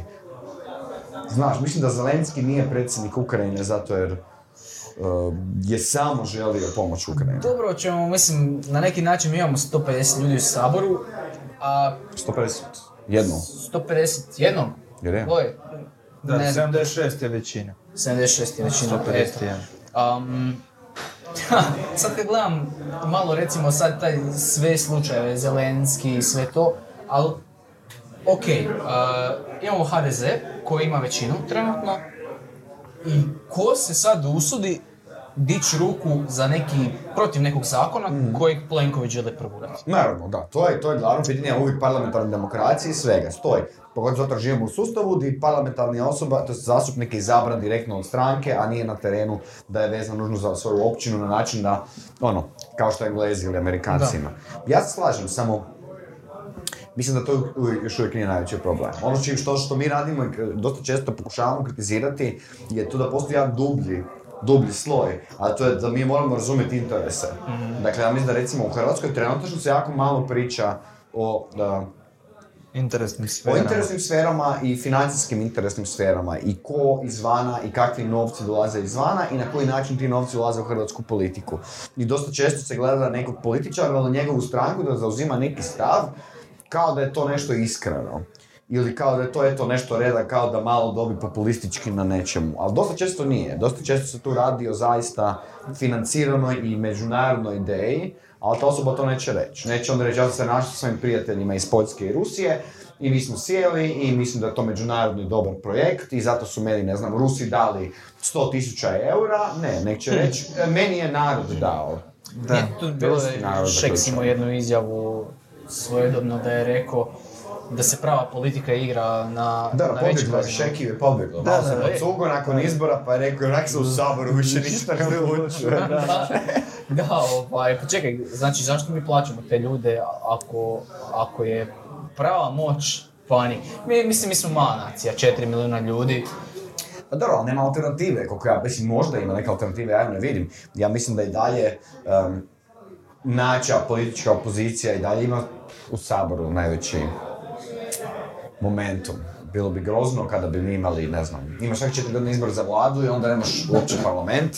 Mislim da to više, to je jedan ono zastarjeli sustav. Ja mislim da postoji puno metoda na koje mi možemo poboljšati našu demokraciju. Jedan od njih je definitivno da ljudi počnu više izlaziti na izbore. Ja mislim da ljudi ne izlaze na izbor zato nemaju ništa dobiti s time, ali iskreno mislim da bi im trebalo dati ono, Incentive. pa ne nagradu bi im trebalo dati, pa ono dobiš... Jeste za Ne, kažnjavanje, ka- ma za ne, kaznu, ma to je ne fair. Gle, slušaj, Aha.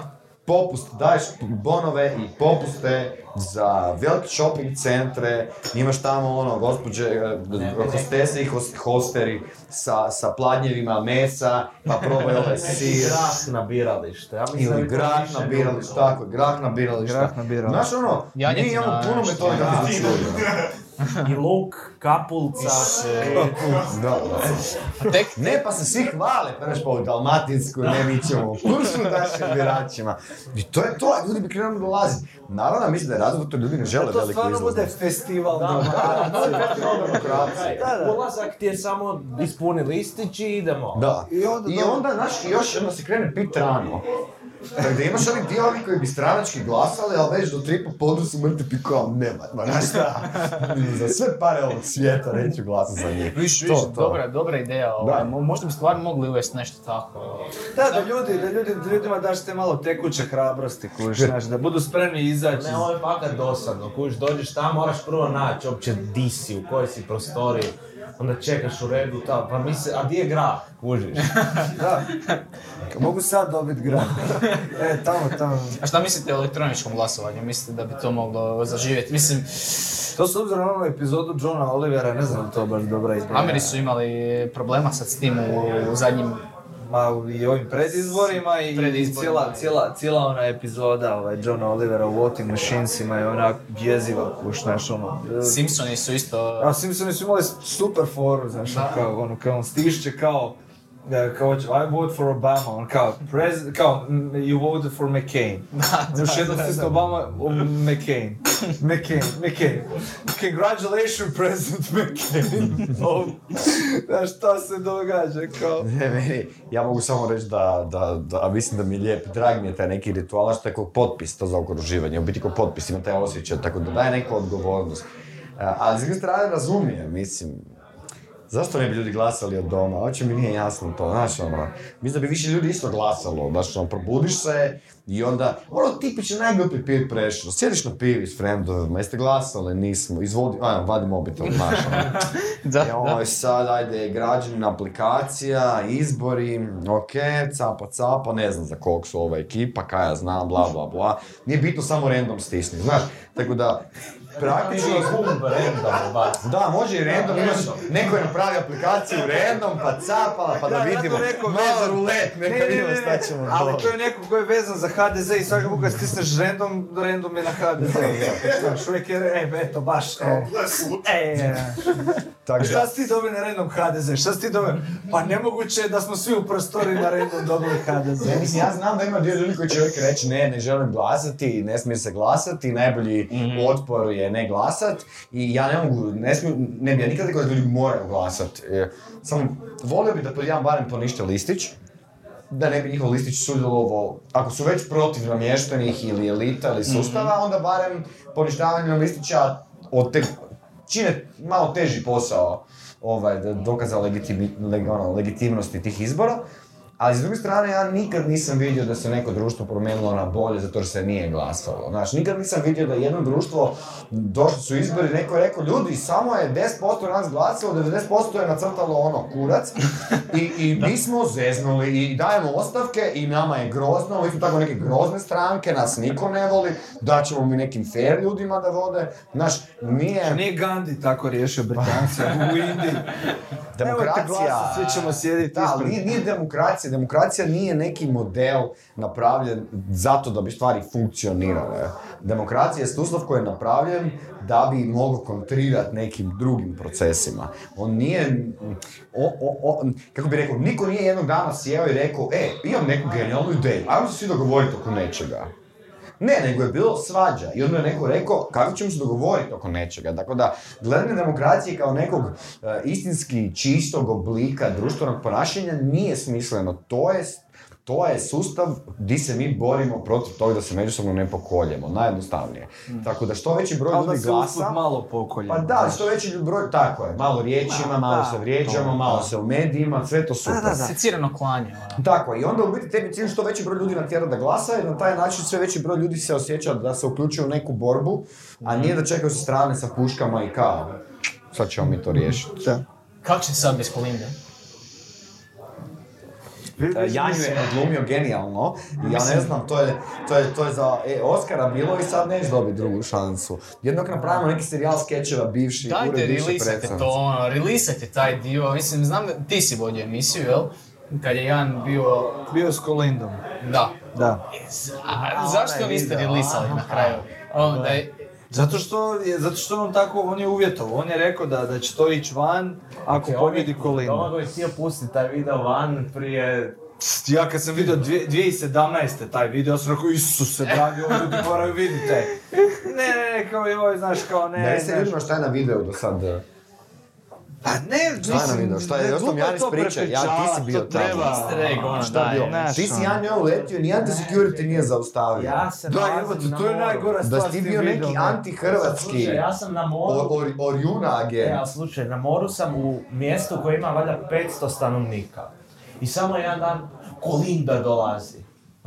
Kako Kolinda dolazi? Kolinda dolazi. I za dva sata on ide brod, Kolinda dolazi. Ko Tito je. I, i ja Još u bijelu. Ne mogu- propustiti, ovaj, a kužiš, to je bilo 2016. Ne, 2015. je Da, da. bilo. Taman, Friško je možda je bila tri mjeseca nakon inauguracije. Još su je svi malo više, voljeli. ajde, malo Još više. je. Ferdinand moglo biti. Još nije golf napravio. a. Ja upalim snimanje na mobitelu i originalna snimka traje 16 minuta jer ne mreš doći do nje. Ja trčim paralelno s njom, ne možeš, samo je djeca, daju joj djecu u ruke.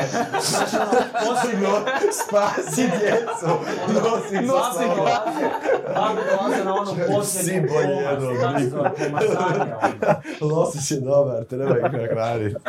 Pa da pove zadnje. I, ništa, nakon ne znam koliko, konačno ja ulovim i uletim i sad taj video nije vani. Da. A Da, šta je na videu? A šta je na video, nema veze, ajde. A da, morat ćete ono, kad, makar kad se makne iz ovog ureda bivšeg predsjednika, onda će... ono Ja se bojim. Mi ćemo to Ne, skupit će ona novce za to, ma ne, Mi ćemo ne. to revolucijom nekom. Mislim, dobro je što ta visoka je slijepa ulica. Ako se narod digne, je. neće imat kud, znaš. neće imat kud. Ako narod krene na taj zimski dvorac tamo, e, neš imat kud pobjeći. Znači, prije će na Milanovića, mislim Milanović je sad aktualan, može zajebat puno stvari. Istina, ne, ne, stoj, stoj, ja mislim da... Ja Ali mislim da on će ima gdje pobjeći, mislim. I on, Ja on sam to već rekao ranije. Kolinda će nam tek doći ljudi. Ovo je, ovo je tek, ovo je bio Ajde, bit će test. revival, bit će Ovo je revival. bio test. Mislim, pod jedan, Bit će Gledaj, kao parni valjak, comeback. općenito. Meni ona djeluje ko neko ko uh, uh, je spreman uh, zbog svojeg zdravlja ili uh, ono, endurance vježbat. Um, uh, uh, ujedno, uh, ja mislim da ona će možda poživi duže. Općenito, doktor medicina kaže da žene žive duže od muškaraca. Uh, ona je imala samo jedan mandat. Ona us- po ustavu ima pravo na još jedan mandat. Da. To niko ne razmišlja. Vidiš, tu zaustavim, baš sam bio ovaj, kod prijateljice i pustio sam i onaj segment sa gospodarica prste, e, prsten. Znači, mi smo se izurali na to i sad dobro, prste nije očekivao najbeskoristniji bića da, da zgrabi. Kako, kako, kako se ta priča nastavlja? Ako Kolinda opet dođe. Pa da, ne znam, ne znam. Mislim, To je Domagoj pisao Da. Tu, priču, tako da... Pa mislim, ni- nisam htio da, htio, znaš, završio na tom najbeskorisnijem e, stvorenju, čisto zato što mi je to, to mi je bilo najsmiješnije, ali, ali ne bi htio da dalje, kad bi dalje ta priča išla kao, kao što je išao Hobbit i sve, onda tu ima neki happy end za Hobbite i za nju i sve, tako da ovaj, meni je drago da to nije završilo s, e, s happy endom za nju i da je sad tamo di je. I, i, I prima plaću na naš račun. prima, ma dobre, ali znaš ono, kad možeš nekog platiti da ne radi štetu, kuš, ja sam sretan. s tim, da, da, ono, istina, Evo da. ti pare, znaš ono, evo ti tamo uredi sve, samo nemoj pizdarije rad po svijetu, znaš ono. Ne, općenito njen način predsjedanja mi je se toliko svidio u, u, u jednom segmentu da bi ja sve predsjednike Hrvatske to, a to je da ti dobiš izbore i, i dovedu te na taj pre, ono, pobjednički govor, ispakiraju te odmah i ti tamo lijepo pozdraviš sve građane Hrvatske i stavimo te na brod i onda ti putuješ po svijetu pet godina, uopće te nema ovdje. Jer, jer a, ako bi hrvatski predsjednik zaista bio neko ko je predstavnik Hrvata u svijetu, i ovaj, i on ne bi trebao u Hrvatskoj uopće biti. I onda još ima švedsko prvenstvo u nogometu i onda ima smisla, jednostavno napokon mogu vidjeti svoje Hrvate. I onda si tamo i predsjednik je vrišti od naš, od nostalgije prema domovini. I može okolo pričati. I onda bi, znaš, onda bi imao smisla, ako četiri i pol godine će predsjednik pričat nekom njemačkom premijeru, kao zato što ja samo čekam da se doma vratim. Dok mi fali ono domaća hrana, fali mi da poštećem po Zagrebu, da ako si, ne znam, iz Splita. Znači ono, to, Ko, to, ko to. progon nekad u staroj Grčkoj. Pa da, upravo ostri, ostriciramo te na Da. pet godina. Predsjednik si ja i gubi se sad dan. Zakonom zabranjen ulazak u domovinu, sljedećih pet godina. ono. Da, da. Jer ovo sada je baš je glupost. Mislim, pet godina će ona biti... Ne znam što bi Šta to mislite, bilo. vaše predikcije? Šta je gore, imat Bandića za gradonačelnika Zagreba ili Beru za premijera Hrvatske? Uf. Je, Uf, ovo je dobro pitanje. Ovo je baš dobro pitanje. da, da, pa mislim da je, uh, uh, Joj, znaš što sad, ali ne je ako kažem da je gore Bandića, jer onda će ispast kao da mi Bero nije takav bad. Da. Ali s druge strane, A ne pazi znam. njih dvojicu, a pazi, uh, njih dvojica mogu sad biti u nekoj kohabitaciji. Tako je, oni su On već bi bili u biti- kohabitaciji. Možda malo To- i- Nisam, bože, pa to je ko ovaj... Oni su u biti sitovi, pa to je to, The Master and the Apprentice. I svi igraju s nama. Da, Bero, to je glup, tu. ova, capa, capa, capa. Da. Da, to je bilo super, ono kako Bernardić, ono, capa, pred svima, Sasjeko ga. I našu novog apprentice koji će ga Da, ali bi zamijeniti. on postao Evil Emperor, ne, ne znam. Znaš, to je jako dobro pitanje i iskreno volio bi da je odgovor da je gradonačelnik eh, Bandić gora opcija za državu nego Bernardić ko premijer, ali nisam siguran. Stvarno nisam Da, nije, mislim, Bandiću propaštava milion ljudi, a Bero bi mogao 4 miliona ljudi, pa ti vidi. Plus dijasporu. Plus dijaspora. Ne znam, da li to Lenin i mladi Stalin, pa onda ne znaš. Da. Je to Lenin i Trotsky? Nemam pojma, u smislu, ja, ja Bernardića bi, to je tak grozno za reći, ali iskreno ja bi se Bernardića više bojao oko premijera nego oko Plenkovića. A, a Plenković s druge strane je osoba koja mislim da je dio jednog sustava i način na koji on radi, odnosno na koji, način na koji njegova stranka funkcionira, mislim da je duboko nedemokratičan, problematičan, prepun korupcije i najgorih oblika ono, promoviranja vrijednosti u ovoj zemlji. I se da za jednu opozicijsku stranku koja bi po svim nekim idejama trebala biti na drugoj strani mogu reći da me jednako plaši ili nesposobnost njihovog premijera me jednako plaši, onda je to sigurno već kritika Bernardiću nego Plenkoviću. Da, Zanimljivo. da. Zanimljivo. Ali to ne znači nužno da bih htjela Plenkovića da ostane premijer. Ali ako je stvarno jedina opcija Bernardić druga, onda mislim da smo Smanjitsko zemlja dovoljno probali. E, pa daj Miru Kovača ko premijera, daj odmah. Pa to je, pa to je jedan... Pod jedan, svaka osoba koja izgleda ko Goebbels, pa ta osoba je stvorena, stvorena da vodi državu. To je njegovo lice, za tisuću godina, ta njegova faca. Neće se niko s nama kuni, na znaš, kuni. na kuni ga tiskamo. Dobro. Pa zašto vi Hrvati Goebbelsa držite na kuni? A znaš, 40 tamo godina smo bili ovaj, neki saveznici. E, dobili ste konkurenta sad za satiru političku. Um, Dario Jurića. Aha, aha. Uh, on vam Je. je na neki način... A mislim, nije, on je super... ne, on je, um, on je aktivist. Znaš, on je- mi, smo, mi, smo, mi smo si komplementarni. Tako, na, da, napravo da, da. nadopunjujemo se. Mislim, Da. da. on, on je čovjek koji radi na terenu, ono, to je aktivizam, a ovo što mi radimo je ipak i dalje neki, neko, no- neko novinarstvo. Dobro, okej, mislim da, da mislim da e, njegova djela, to su njegovi filmovi koje on radi, a, a, su unutar segmenta filmskih djelatnika. I, i, s- I dobro je da imamo filmske djelatnike koji takve stvari rade. I to je jako super. I činjenica da je onda on u jednom kontekstu promoviranja svojih djela ušao u političku borbu je baš to komplementarna i zanimljiva. Samo što, um, ne znam, ja ja nekad gledam to što, neke stvari koje on radi koje su tako super, a vidljivo je da ostatak društva ne prati tu dinamiku. Odnosno da je Dario Jurićan osoba kao što je Braka Prase, pa da ima, ne znam, pola milijuna ljudi fenova, Pa da to isto radi, pa kad ode pred gradsku skupštinu i tamo okrene janje, pa da dođe sto ljudi s njim tamo, e to bi bilo onda ono što je Jurićan zamislio. Ali problem što Dario Jurićan kao osoba koja je filmski redatelj, nažalost, e, od početka ima manju, ma- manji, manji rič, zato jer ovo društvo se ne zanima filmska režija toliko u životu koliko ih zanima e, bilo što drugo. Da, tako da, e, m, super, super, nek sam to radi, ja mislim, svi ljudi općenito koji, bi, koji rade se i bave se nekom politikom i političkom korupcijom bi trebali malo iskočiti van u javnost i, i, i ove metode koje on koristi su super.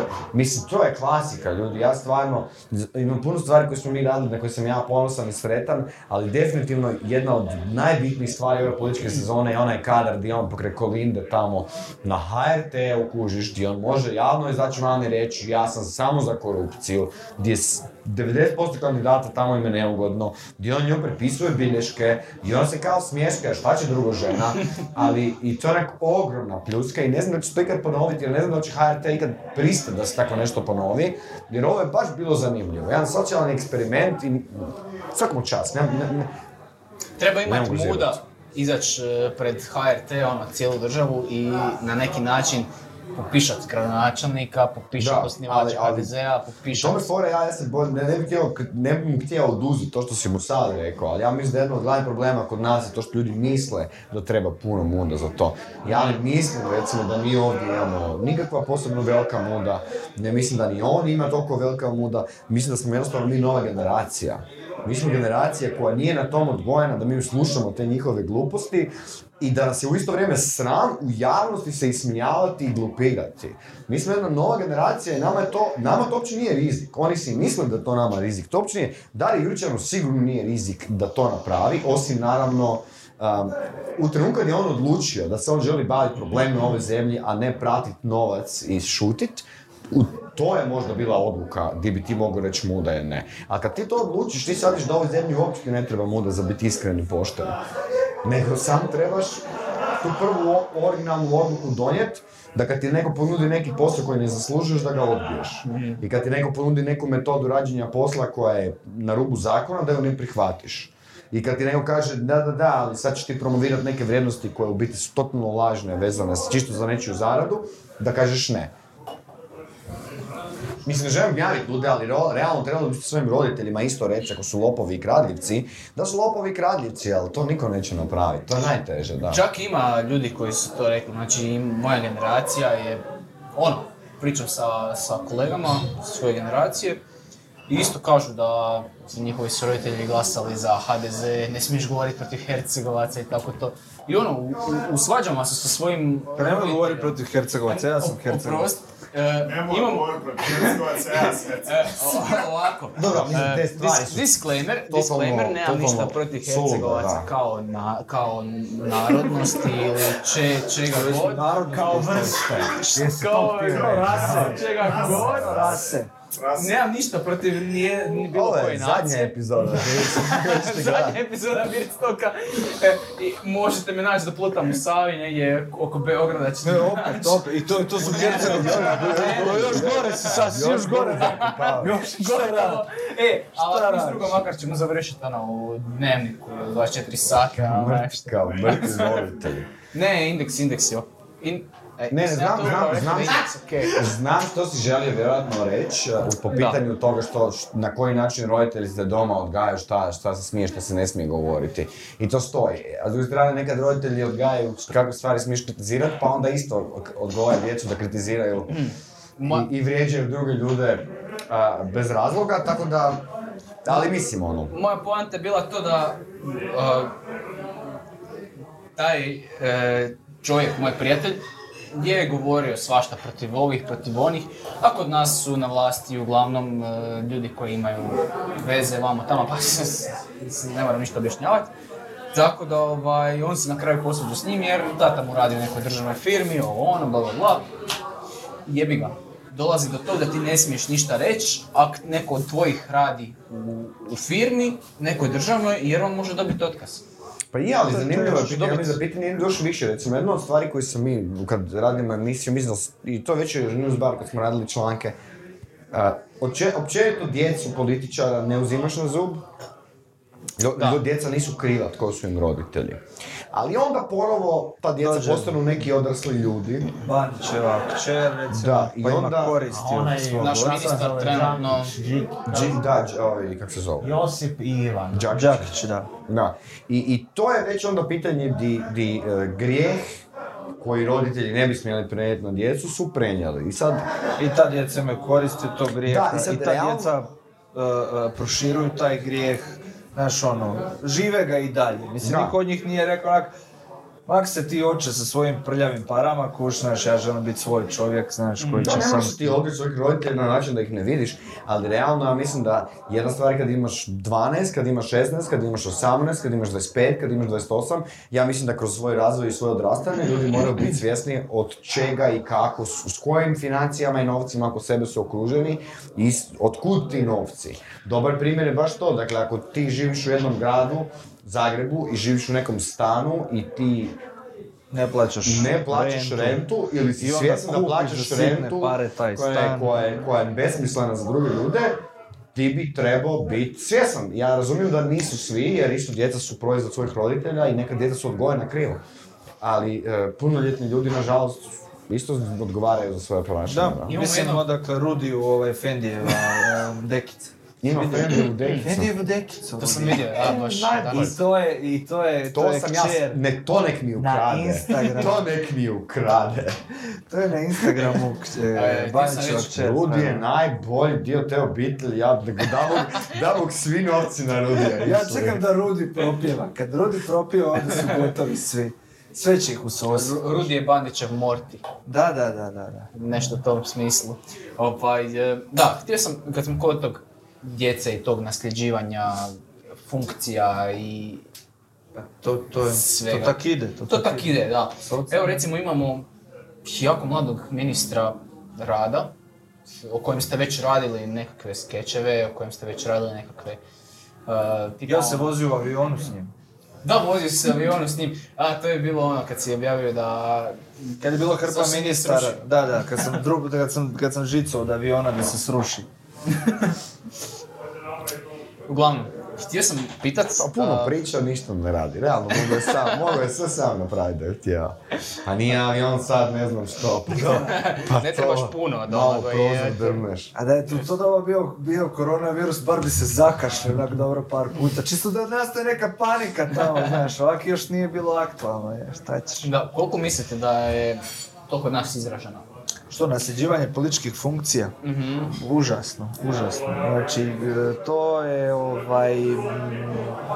Jednostavno, e, oni se čak više ni ne skrivaju, ni, ne, ni, ni, ni, ni, ni- ni nekako paze di priče o tome. Jednostavno, to je onak, Uh, ovo što ti kažeš da su oni kao hvale unutar svog lopovskog kruga, ali, ali, ali čak, čak mislim da to curi već, znaš, ono, meni je prijatelj pričao, ovaj, e, koji radi u jednoj e, velikoj firmi privatnoj, e, kako jedna njegova kolegica s posla otvoreno se hvali kako, č- kako čeka muževo namještenje u jednoj državnoj kompaniji. Znači, i ona je sva uzrujana, glasno priča pred svima da on je već toliko i toliko godina u HDZ-u, da šta se čeka, da. Znači, ono, nema više ni skrivanja. I onda to dalje kao imaju djeca i djeci isto treba srediti posao, djeca su retardirana mladež iz, iz stranke i nesposobni su za život. I moraš ih za rukicu voda, davati im posao, davati im žlicom ovaj, nešto Dobro, tekuće a da ja se slažem, ali ja ne bih rekao nužno da je sve tužno tako. Niti ta djeca nužno moraju biti retardirana.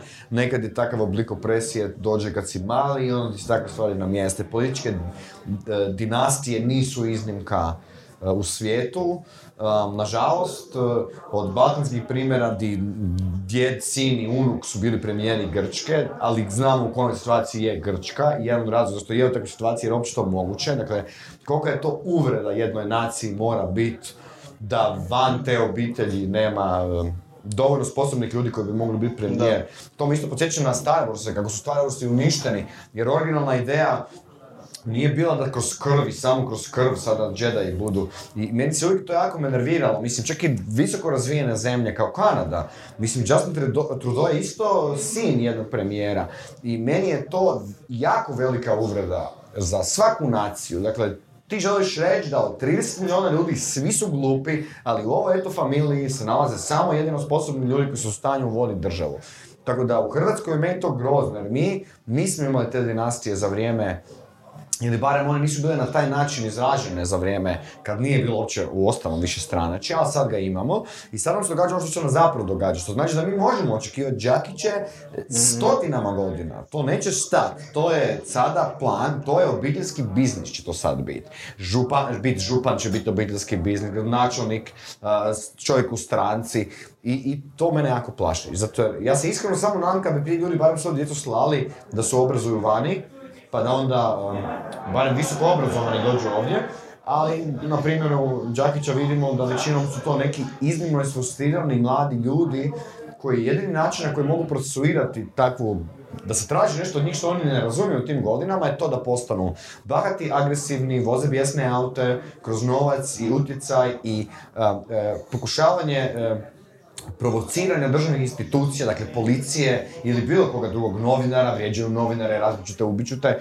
Dakle, oni su bolesni. ta djeca su već sad bolesna. I da li su neki od naših mladih ministara već bolesni, ja se bojim da jesu.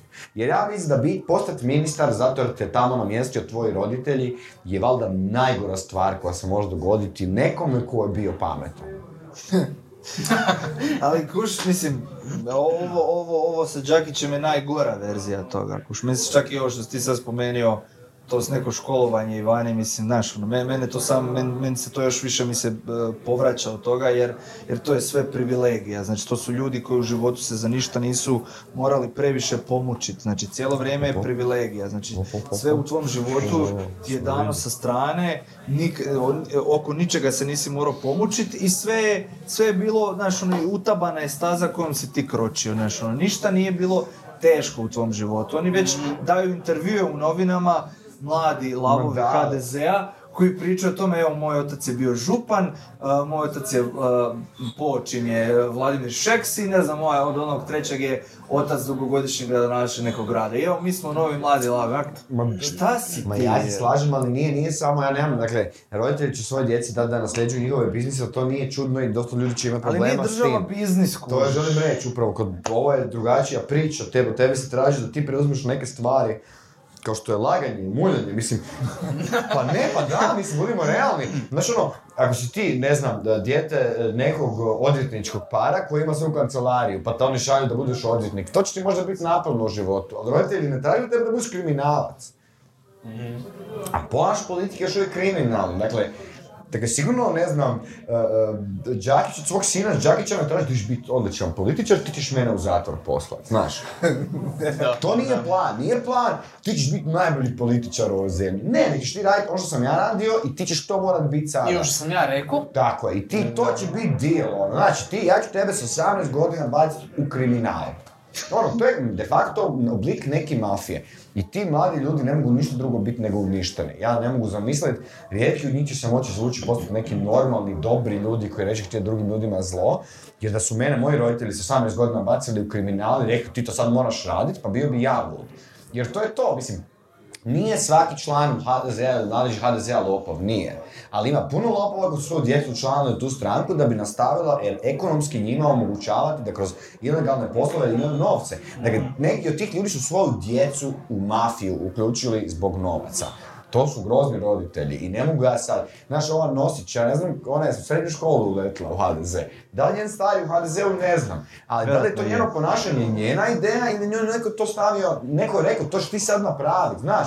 I to je suludo, suludo je zamisliti da neko recimo 28 godina na obiteljskom sastanku, obiteljskom ručku nedjeljom mora slušati tvog starog strica i tu vidi, vidi, tu ćeš prevariti, ja imam lika ti šao, ali ne, ne, šuti sad, ti ćeš tamo otići, dobila si ovaj kredit. Mogli smo uživo sad. Znaš, da. Da si stolo bilo.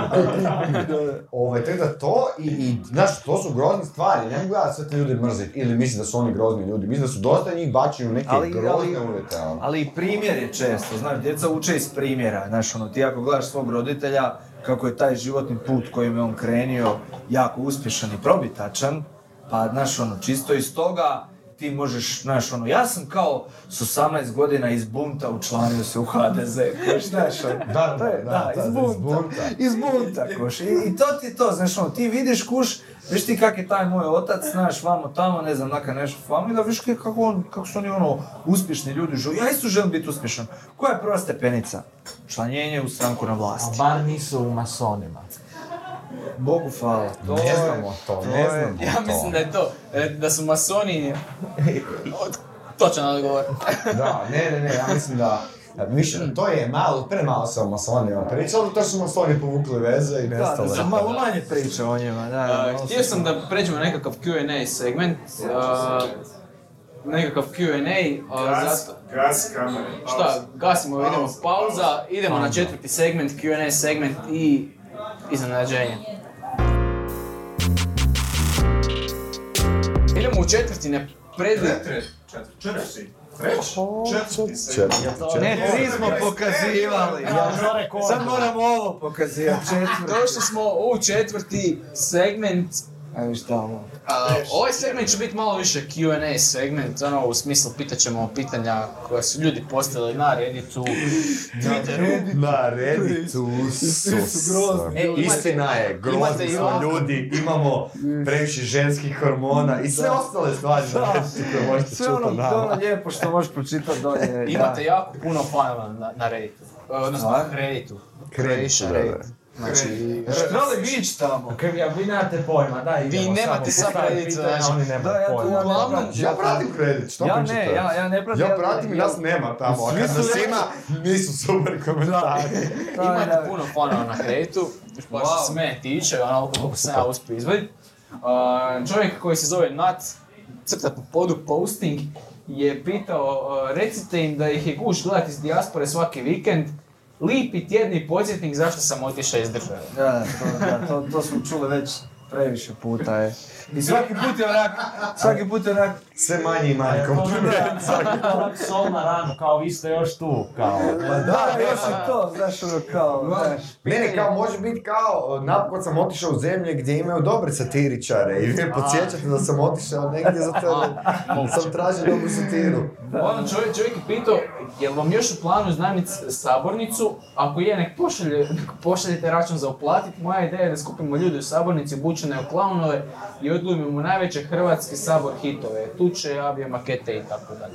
Imate li planu još uvijek? A ja ne znam, jesu, jesu oni to otkazali na kraju? Jesu, otkazali su, ali unatoč tome ja mislim da i dalje možemo provjeriti. Pitanje je da li bi nam to dali, ali to je dobra ideja. Mi smo sad već u nekoj fazi gdje mi smo mi pokušavamo doznat kako crowdfunding zakonski, pravno i porezno funkcionira u Hrvatskoj, tako da da, definitivno nećemo zaboraviti na to. A Pošto znamo da se Sabor može iznajmljivati, Ja se nadam da je to još aktualno, kao, bilo ono kao da, da, da je propalo zbog uh, onaj... zbog pritiska je propalo. Da, onih uh, europske pučke... Tako je. E, ali je otkazana cijela institucija da se može A to, iznajmljivati? To, da su, da su E, ukinuli to to, iznajmljivanje.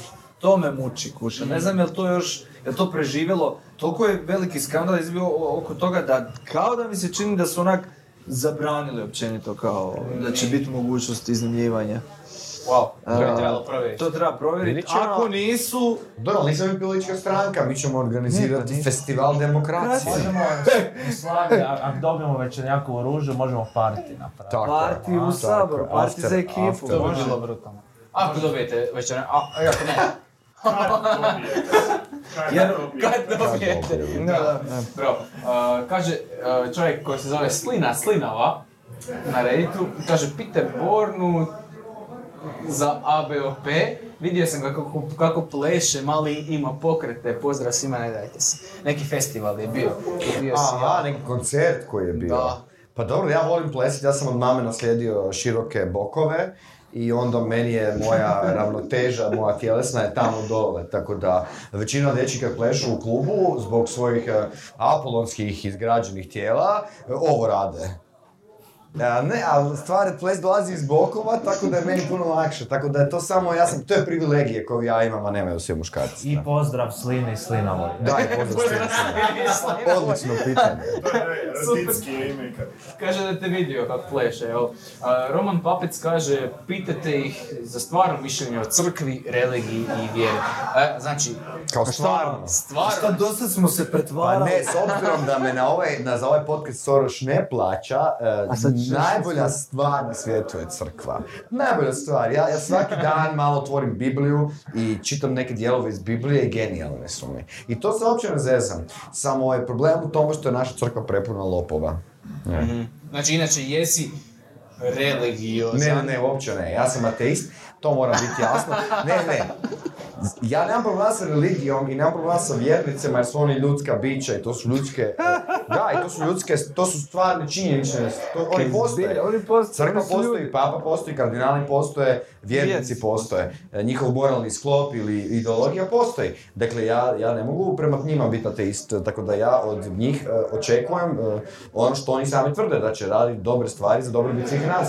Ja to itekako podupiram. Samo je problem u tome što dosta često e, ima tamo lopova i lažljivaca. No. Ti se većinom napadate ljude, to je isto bilo pitanje, ali da ga malo Kao preformuliram. na cesti.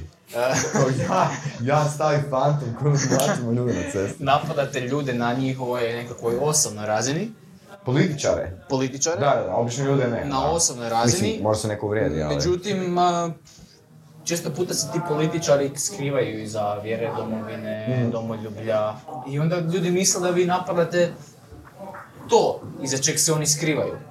U biti to nije tako, tako? Pa da, ja mislim, ja, zapravo... Vi nemate ništa protiv vjere. Samo jednu stvar da kažem, ne, mislim, meni ja... Ništa učinkovito. Ja imam ovaj problem. Ne, ne. Ja imam ovaj glavni problem. Meni glavni problem nije, eh, meni glavni problem što u ovoj zemlji još uvijek postoji neka oblik eh, praznovjerija. Dakle, ja mislim da osoba koja se na trgu zadere Bog ne postoji, ljudi će se razbježati od njega da je bolestan. Jer ko da će Bog sad baciti munju na tu osobu i na svaku osobu koja nije reagirala kad je to čula. I tu ja vidim taj element praznovjerja. Ja mislim da nijedan vjernik se uopće ne bi trebao brinuti šta drugi ljudi vjeruju. Pa tako ni što ja vjerujem ili ne vjerujem. I, i ja mislim da jedni razlog što ja mislim mi pričamo i bavimo se vjerom, zato jer moramo financirati. To je jedini razlog. Da ja živim u nekom društvu gdje religijske zajednice sa mnom veze nemaju, ja ne bih imao puno pravo njih kritizirati i baviti se njima. A, isto kao što se ne bavim i ne kritiziram ribarska društva, jer nisam ribar i ne financiram baš toliko puno, pogotovo u Zagrebačkoj županiji, mislim da se novac ne troši na to toliko. Dakle, e, a s druge strane imamo e, katoličku crkvu koja je najveći zemljoposjednik u državi, dakle, e, institucija sa najvećim količinom novaca u državi, institucija koju mi svi financiramo i kada opozicija ili neko neko ko smatra da se to ne smije kritizirati kaže a šta je sa svim udrugama i organizacijama, na to je moj odgovor te ostale organizacije i udruge imaju transparentno financiranje, moraju dati papirologiju državi moraju svaku lipu dokazati na što su potrošili. Crkva dobiva cash. Crkva dobiva cash od građana i mi to dopuštamo. Dakle, to uopće nije pitanje vjere. I svaka osoba koja u, u životu uh, uh, se identificira sa Bogom, Isusom Kristom ili u, u našim hrvatskim okvirima, ne- ja s njom se ne želim baviti u životu. Ja se bavim s ljudima koji uživaju meni novac da bi promovirali neke svoje ideje. Da, Što si ti? Pa mislim, nije Što? problem, nije problem... Što ste se sad malo, a? Ne, ne, a, kardinal sluša, šta je? Šta je? Svi. Ma, razmišljamo kako ćemo te zapaliti kao heretika. ovaj, ali nije, nije ovaj... Problem je samo kad ljudi, kad ljudi ovaj, koriste i domovinu i e, vjeru i sve to kao neki kondom, kužiš s kojim i će on njega lijepo staviti i onda će oni nas sve lijepo ovaj, jebat, ali ovaj, ja vidim taj, ja vidim da je, da je to samo kondom i vidim taj mali kurac koji se skriva iza tog kondoma i, i nećeš mi uteći, znaš, nećeš mi uteći ti sa svojim tim mikropenisom, nećeš mi, nećeš mi uteći, kuš da, znaš, ono, ne mogu Kako se god bio debel ili tanak kondom. da, jer pazi, ja, ja, znaš ono, me- meni, meni nečija, ja sam bio religiozna osoba, znači ja sam ono, dobar dio života bio turbo katolik, turbo hrvatina, a, a, a prebolio sam te stvari, ali vidim da neki ljudi nisu i, i, i to je okej, znači ono, budi ti, Budi ti stvarno domolju, budi ti veliki vjernik, budi ono, ok osoba, čovjek, plaće porez, poštuj zakone, znaš ono, nemoj mi se iza toga skrivati kad dođe stani pani, Znaš, ono, još si napravio strani, pa ja sam Hrvat i katolik. sam." Ti ne ne, ne, možemo se tako ponašati. Mislim, to nije u skladu ni sa nečim što ja mislim da bi trebala biti ideja Hrvata. Hrvat bi, ja bih volio vidjeti pojam Hrvat da se veže uz neko pozitivnu stvar, ne- neko poštenje i sve i ljubav prema domovini, dok, ne znam, recimo poštuješ njene zakone i plaćaš porez. Isto tako kad si vjernik, da isto tako poštuješ, pa mislim, Isus je prvi, ono, rekao, Bogu Bože, caru carevo, kuš, on isto volio da su te stvari lijepo razdvojene, ne da se to cijelo vrijeme spaja i miješa. I to je ono što, što, što nas izluđuje. Znači, što je on rekao? Znači, svi, sav, sav taj naš novac ide njima i okej, ja čak, ja čak ne bi to ni ukidao kad bi to bilo transparentno na razini kako moraju nevladine organizacije biti transparentne. Ali onda imamo još novac koji ne dobiva od svojih vjernika na koji, koji se isto nikako financijski ne prati, niti se porezno oporezuje, ništa, ništa. Plus još traže da im vratimo imovinu koju oni nisu nikakvim radom zaradili, nego su ljude plašili paklom i onda su im ljudi davali svoje imo, Pa dobro, to je metke. rast, to je isto su- posao, To mislim. su užasne stvari, znači ta, ta količina gramzivosti se, i da je to sad samo ono, skupljamo hrpe e, novaca, silujemo malo djecu i da je to to. Nego oni još hoće upliv nazad u tu državu, mijenjati zakone, utjecati na zakone o pobačaju, o udomljavanju, o ovome. Znači, frajeru, plaćamo te i još nazad hoćeš utjecati na sve. E pa, dokle, znaš ono, ili znam, onda ali- ajmo ali- zavrniti pipu, Ali ne samo to, nego društvo je otišlo u nekom čudnom smjeru di, dakle, da li ti danas možeš otvoriti organizaciju, doći do države i prijaviti udrugu i reći da, ali u našoj udruzi žene neće biti na nikakvim bitnim funkcijama jer mi mislimo da to je glupo, samo muškarci će biti na bitnim funkcijama. Dakle, oni su, oni su protuustavna udruga, trenutačno, i protuustavna organizacija, ali kažem, to sa vjerom nema veze nikakve. Naš odnos i odnos, ja mislim, svakog građanina Republike Hrvatske u odnosu na to da li je nešto, da li je njegova država sekularna, vjerska i kakva je vjera i kako organizacija funkcionira, nema veze sa onim duhovnim što ja mislim da većina ljudi privlači religiji. Ja, ist, ja iskreno vjerujem da većina ljudi koji su dio religijske organizacije su tamo zbog neke želje za duhovnošću, a ne da bi se pokralo novce.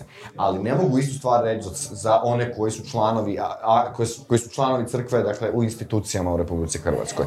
Zato jer mi vidimo, mislim, mi vidimo u kakvom luksuzu oni žive. Dakle, ja ne znam kako, mor- kako moraš, ti moraš biti bolesna osoba da ti nosiš neke šlapice koje realno nisu šlapice za po van, dakle to su šlapice koje su napravljene samo za crkvu, to su neke posebne vrsta papuča koji dođu u 1000 eura.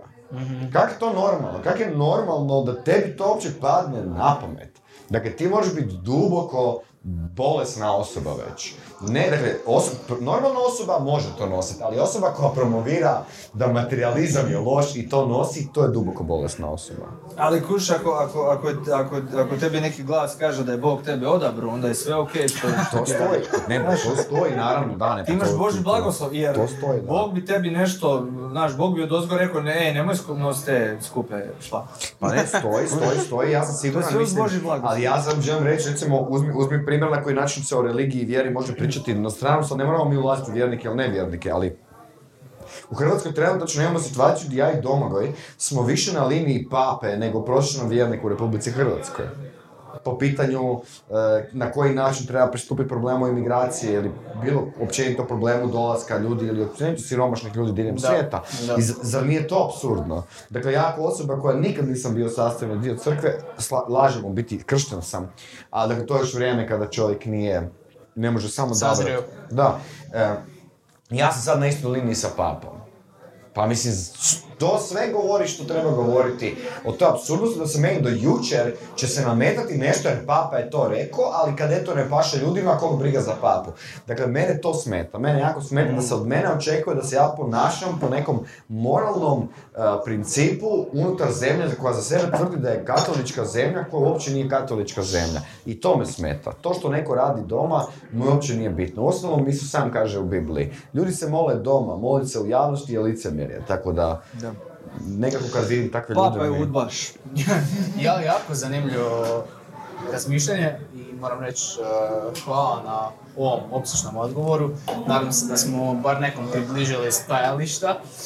Um, Još dalje- jedno, jedno brzo, jedno brzo potezno za Jana. Imamo i- jedno brzo potezno pitanje, mišljenje mene. o protukandidatima Trumpu, ono će biti za Jana. To je baš za mene. Uh, znači ostali su, koliko sam se, Sanders Biden i Biden. Byrne. Da. Ko bi mogao biti uh, glavni kandidat, Tra, odnosno protukandidat Trumpu i da li vidite da tu može Sanders ili Biden pobijediti Trumpa? Pa mislim, ako će biti Biden, sigurno da neće pobijediti Trumpa, ako će biti Sanders, pobijedit će Trumpa i to je to.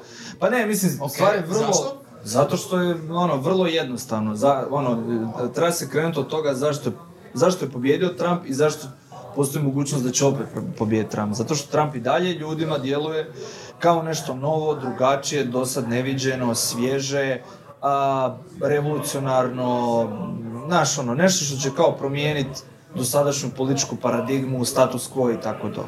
Iako kažem, Trump je baš ono proizvod. Pa da, mislim, znaš ono, ali on je sebe uspio prodat kao to. E sad, jel Biden sebe može prodat demokratima i svima koji su neodlučni kao nešto novo? Mislim da ne može. A, iza njega stoje znači, establishment stranke i hrpa milijardera koji mu financiraju kampanju.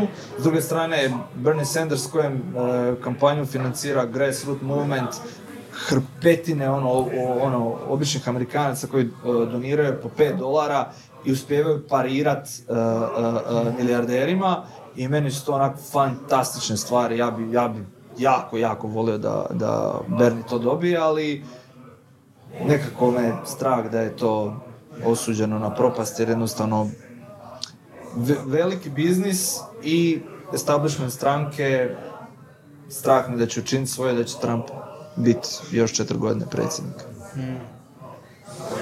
Ja se slažem, ja mislim da ja pratim američke izbore nakon do ovog napada na Twinse u Americi. Inače, s- b- 11. rujna je dan kada je Ban Jelačić prešao granicu s Mađarskom, ali eh, ima baka rođera, bil?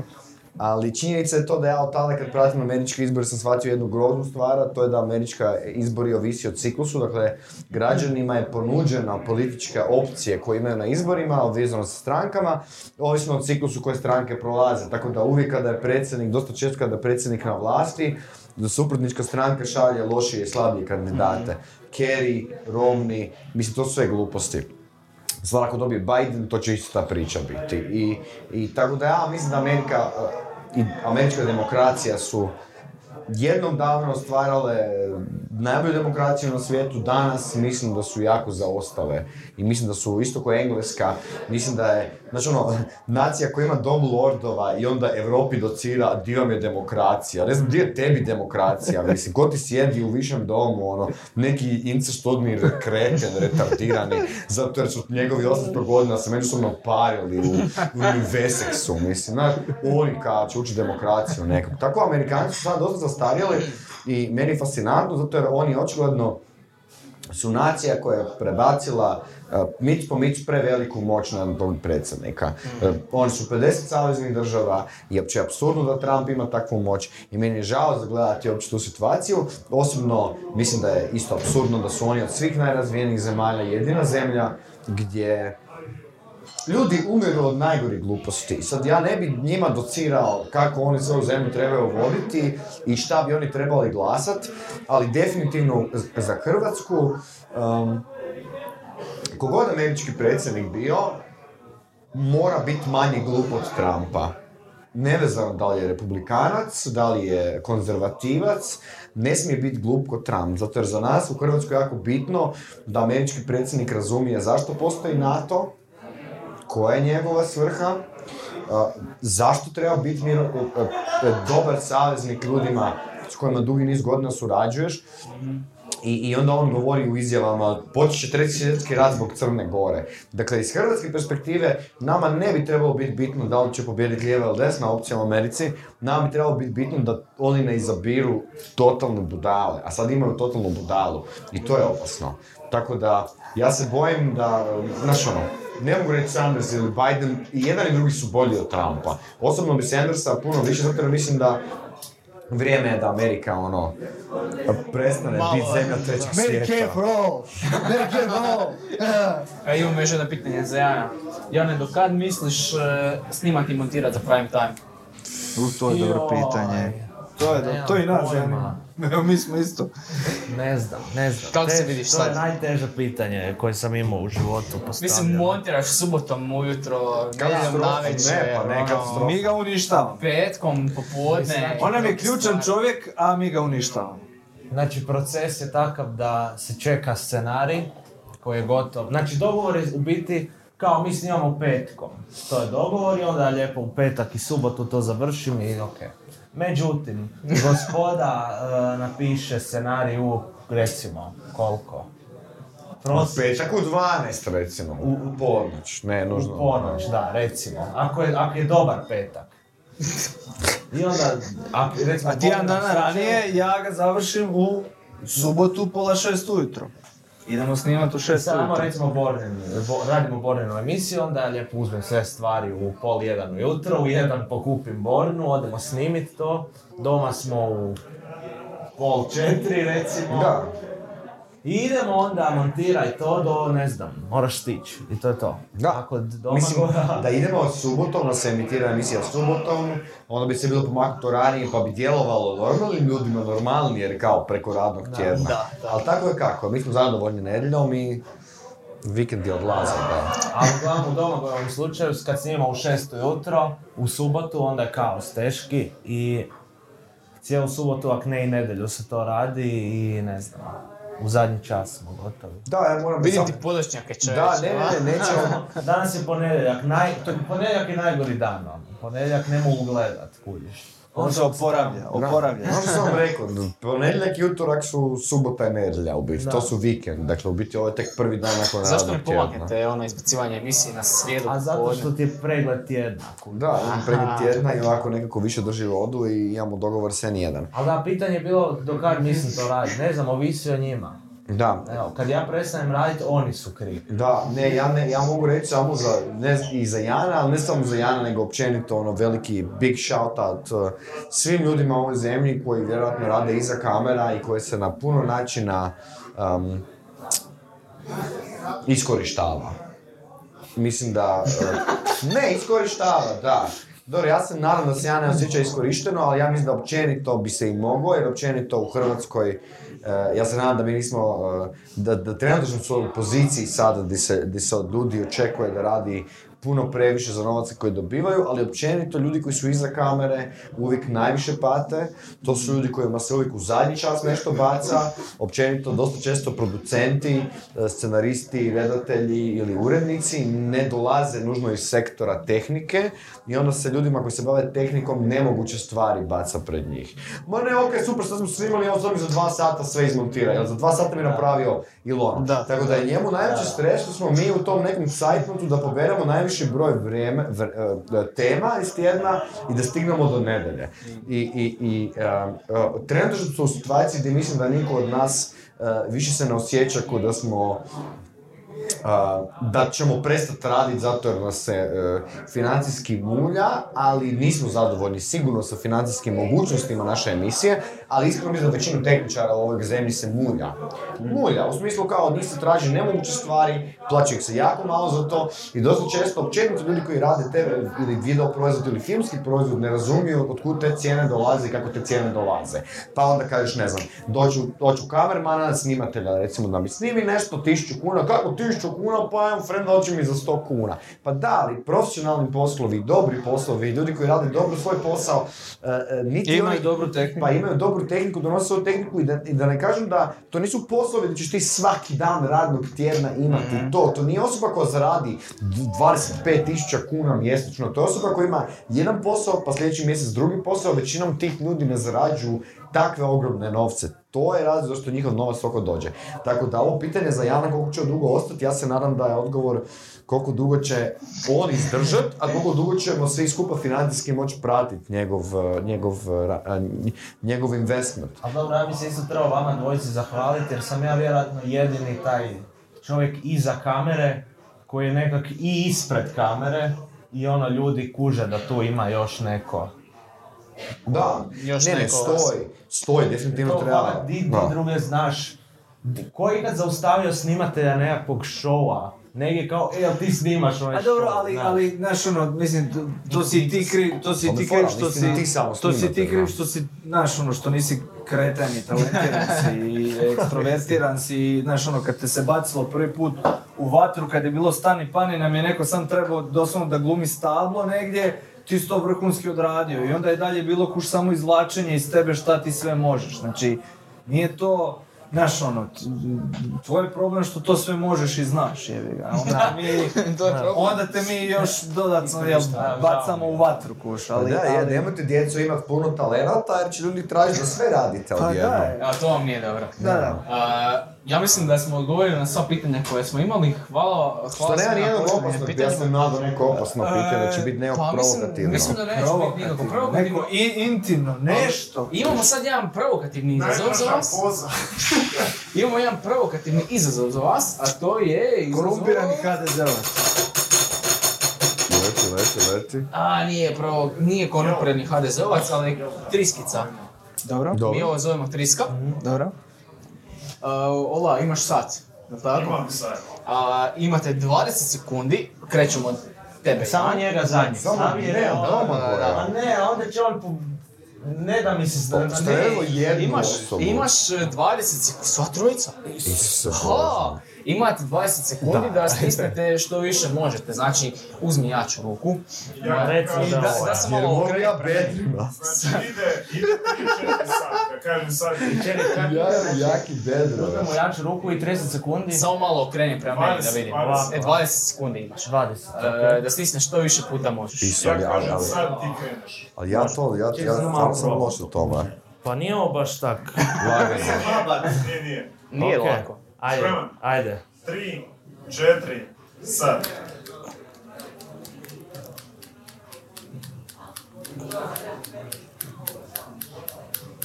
Grozno. Se Deset. takve stvari radi ajde. dugo.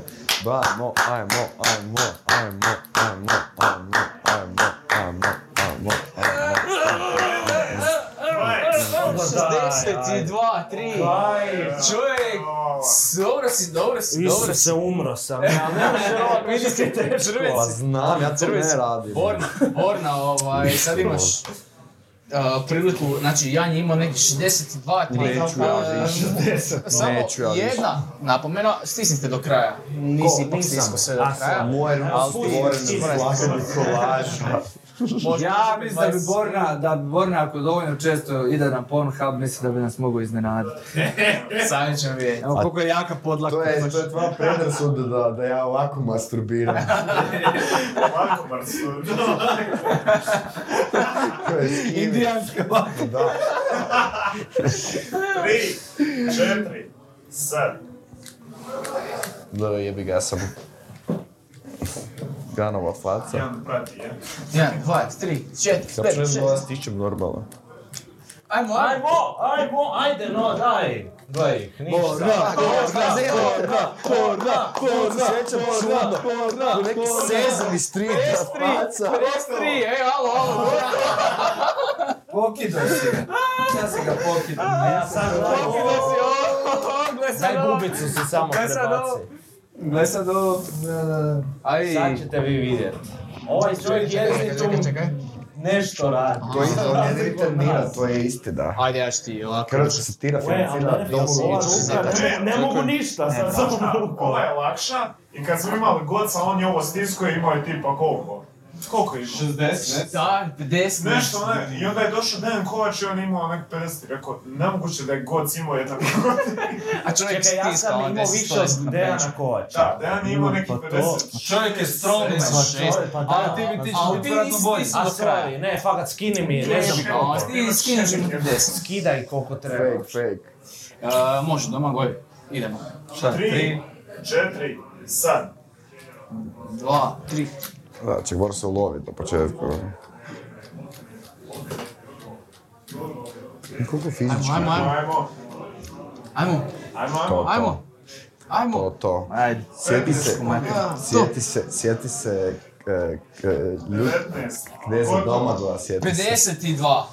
52. Svaka čast. Gledaj ti tu podlaticu, još je čovjek danas bio u teretani. Pras, pras. Ne, to je Znači- ne mogu više. Znači, Ja sam ovaj... s bedrima se E, natreba, ali ti to mi je... ti si, probaj, ti si se ovom crvenio maksimalno. Jesam, pa tamo, ja sam... Kompetitivan, ja sam, kompetitivan. To je Zoka Šamadinac, slavensko lice, pa to ja i Olić, za kureno.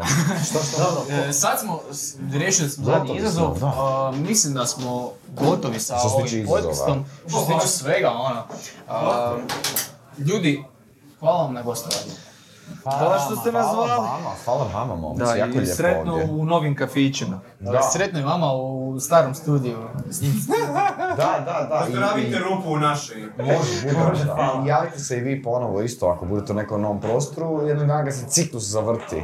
Pa ćemo doći tu za 15 godina ovako ponovo pričati o svemu. A onda moramo malo poraditi na ovo. Da. Morat ćete onda neki trening odraditi prije tog. A, imate šta za reći za kraj? A, mi uvijek našim nekakvim gledateljima poručimo uvijek nešto od naših gostiju. Imate kako knjigu za preporučiti, film za pogledat, dokumentarac, nešto što vam pada na pamet, a da mislite da će doprinijeti osobnom razvoju ne, nekog mladog čovjeka. Osim da gledaju prime time. To nikad. To nemoj Isuse, pa to Biblija, knjiga postanka, 18, 16 do 33 stihovi. I to Abraham. stavite Bornju u komentar Abraham. na iduću epizodu. Baš da vidim. Najbolja stvar. Abraham, to me- Abraham rastura. To me, to me, to me baš zanima, jel, jel sad stvarne brojke i stvarni citat? ovo? Stvarno brojka. Da. Os- 18, 16 do 33. Aha. Knjiga postanka. Najbolji. Najbolji. Ko, ko neki reboot Marvelovog svijeta, ali bolje. Ali bolje. Abraham, pff, kicks ass. Ajde, Bošu ja ovaj, to Što ti ja, što ti ja ne Ne, preporučaš?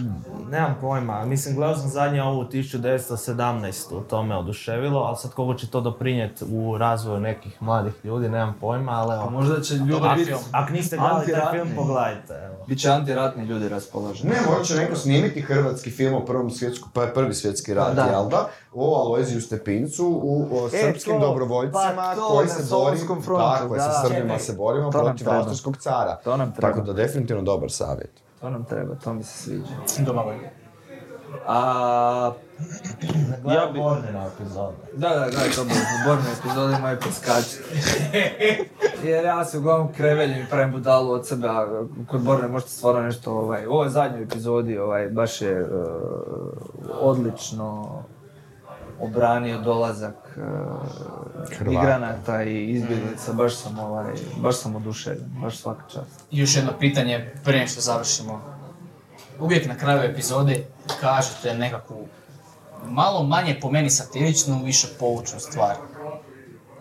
Onak, uvijek imate neki point s kojim mi stvarno bude ono, aha. Ja mislim, ako se domogoj slažem, mislim da sam ja krenuo s tim na početku. Da, jes. Ja sam krenuo s tim na početku zato jer sam ja uh, išao u ZKM i imao sam jednog profesora iz nizo- nizozemske pantomime. Ja zvuči jako absurdno sada, ali vjerujte mi, mime. I uh, trebalo je ne znam što izvoditi. I ja sam izvodio nešto i bilo je smiješno jako. Ljudi su se smijali i smijali, to je trajalo i trajalo i sve je bilo super. I on je meni na kraju rekao, rekao je, viš Borna, to je dobro jako, ali znaš, ako si u stanju nasmijati jako puno ljude, onda u biti najbolju stvar koju možeš napraviti je završiti ne na nečemu smiješnome. Jer ako ti ljudi toliko vjeruju da će se smijati tebi, onda je to jako dobra metoda da možeš iskoristiti da im ipak nešto malo ozbiljnije kažeš kao neki kontraefekt. Onda kad smo mi počeli raditi prime time, sam ja shvatio da ja iskreno puno lakše mogu doći do nečeg što mislim da je pametno, pa makar i žalosno, da završim emisiju nego do najbolje fore. Jer ako se ne varam, što je stand-up, stand-up komediji isto ima neko polupravilo di tipa najbolja fora ide na kraj, a druga najbolja ide na početak, ovako je neka fora, jednostavno kraj mora imati efekt. I ja iskreno mislim da je meni Domagoju u našoj duši i onome što mi pišemo je puno lakše nešto kvalitetno, pametno staviti na kraju, nego eto baš sad najsmješniju foru čuvat za kraj. A kraj je relativno bitan. Ljudima je to zadnja stvar kad završi sve. Ono što prvo što ti ostane. Da. To trebaš ljudima ostaviti onaj okus govneta u ustima, kuž da, znaš ono, da kao sve smo se zafrkavali sve, ali ono, Ipak, sjeti se di živiš, znaš ono, evo sve, znaš ono, zeka, peka i sve, ali mo- mora biti neka, mislim, meni je to ostalo od, od, od Žulovićevih tekstova, kuš on je uvijek ono, znaš, ja sam znao umirat od, od smijeha čitajući to, či, on sve je ono, odlično, čak bude grozna tema, ali on vadi odlične fore i onda ti uvijek onako nabije ovaj, koljenom u jaja na kraju i onda nekako je, Pa da, ali to je, to je odgovor za taj najveći, mislim, realno, stvarno najveća kritika je bila, ja se sjećam i za Daily Show, bi razgovarao s ljudima, je bilo pitanje, da li smo mi čokolada prije spavanja? Znaš, ono, grozne stvari se događaju, ali pogledaš nas, pa se opustiš, pa malo lakše spavaš, pa nećeš sutra biti uzrujan i nećeš napraviti nikakvu pobunu, revolt ili početi razmišljati. I da bi se izbjegla ta neka ideja da smo mi čokolada prije spavanja, onda ja mislim da mi volimo da taj kraj je gorak više nego sladak. Tako da ne bi niko zaista pomislio da ovo što mi radimo služi tome da se ljudi opuste, jer ne služi tome, da. odlično. Super. Momci, hvala vam na gostovanju. Uh, nadam se da ćete nastaviti dalje sa, u, pu- u punom gasu sa prime time emisijama i sa svim, sa svim drugim projektima. Uh, nažalost, nismo imali previše vremena da pričamo i o drugim projektima tipa News Bar i, i tim stvarima. Međutim, Imat ćemo Biće još... vremena. Biće Biće vremena, vremena. zvaćemo vas još jedanput sigurno.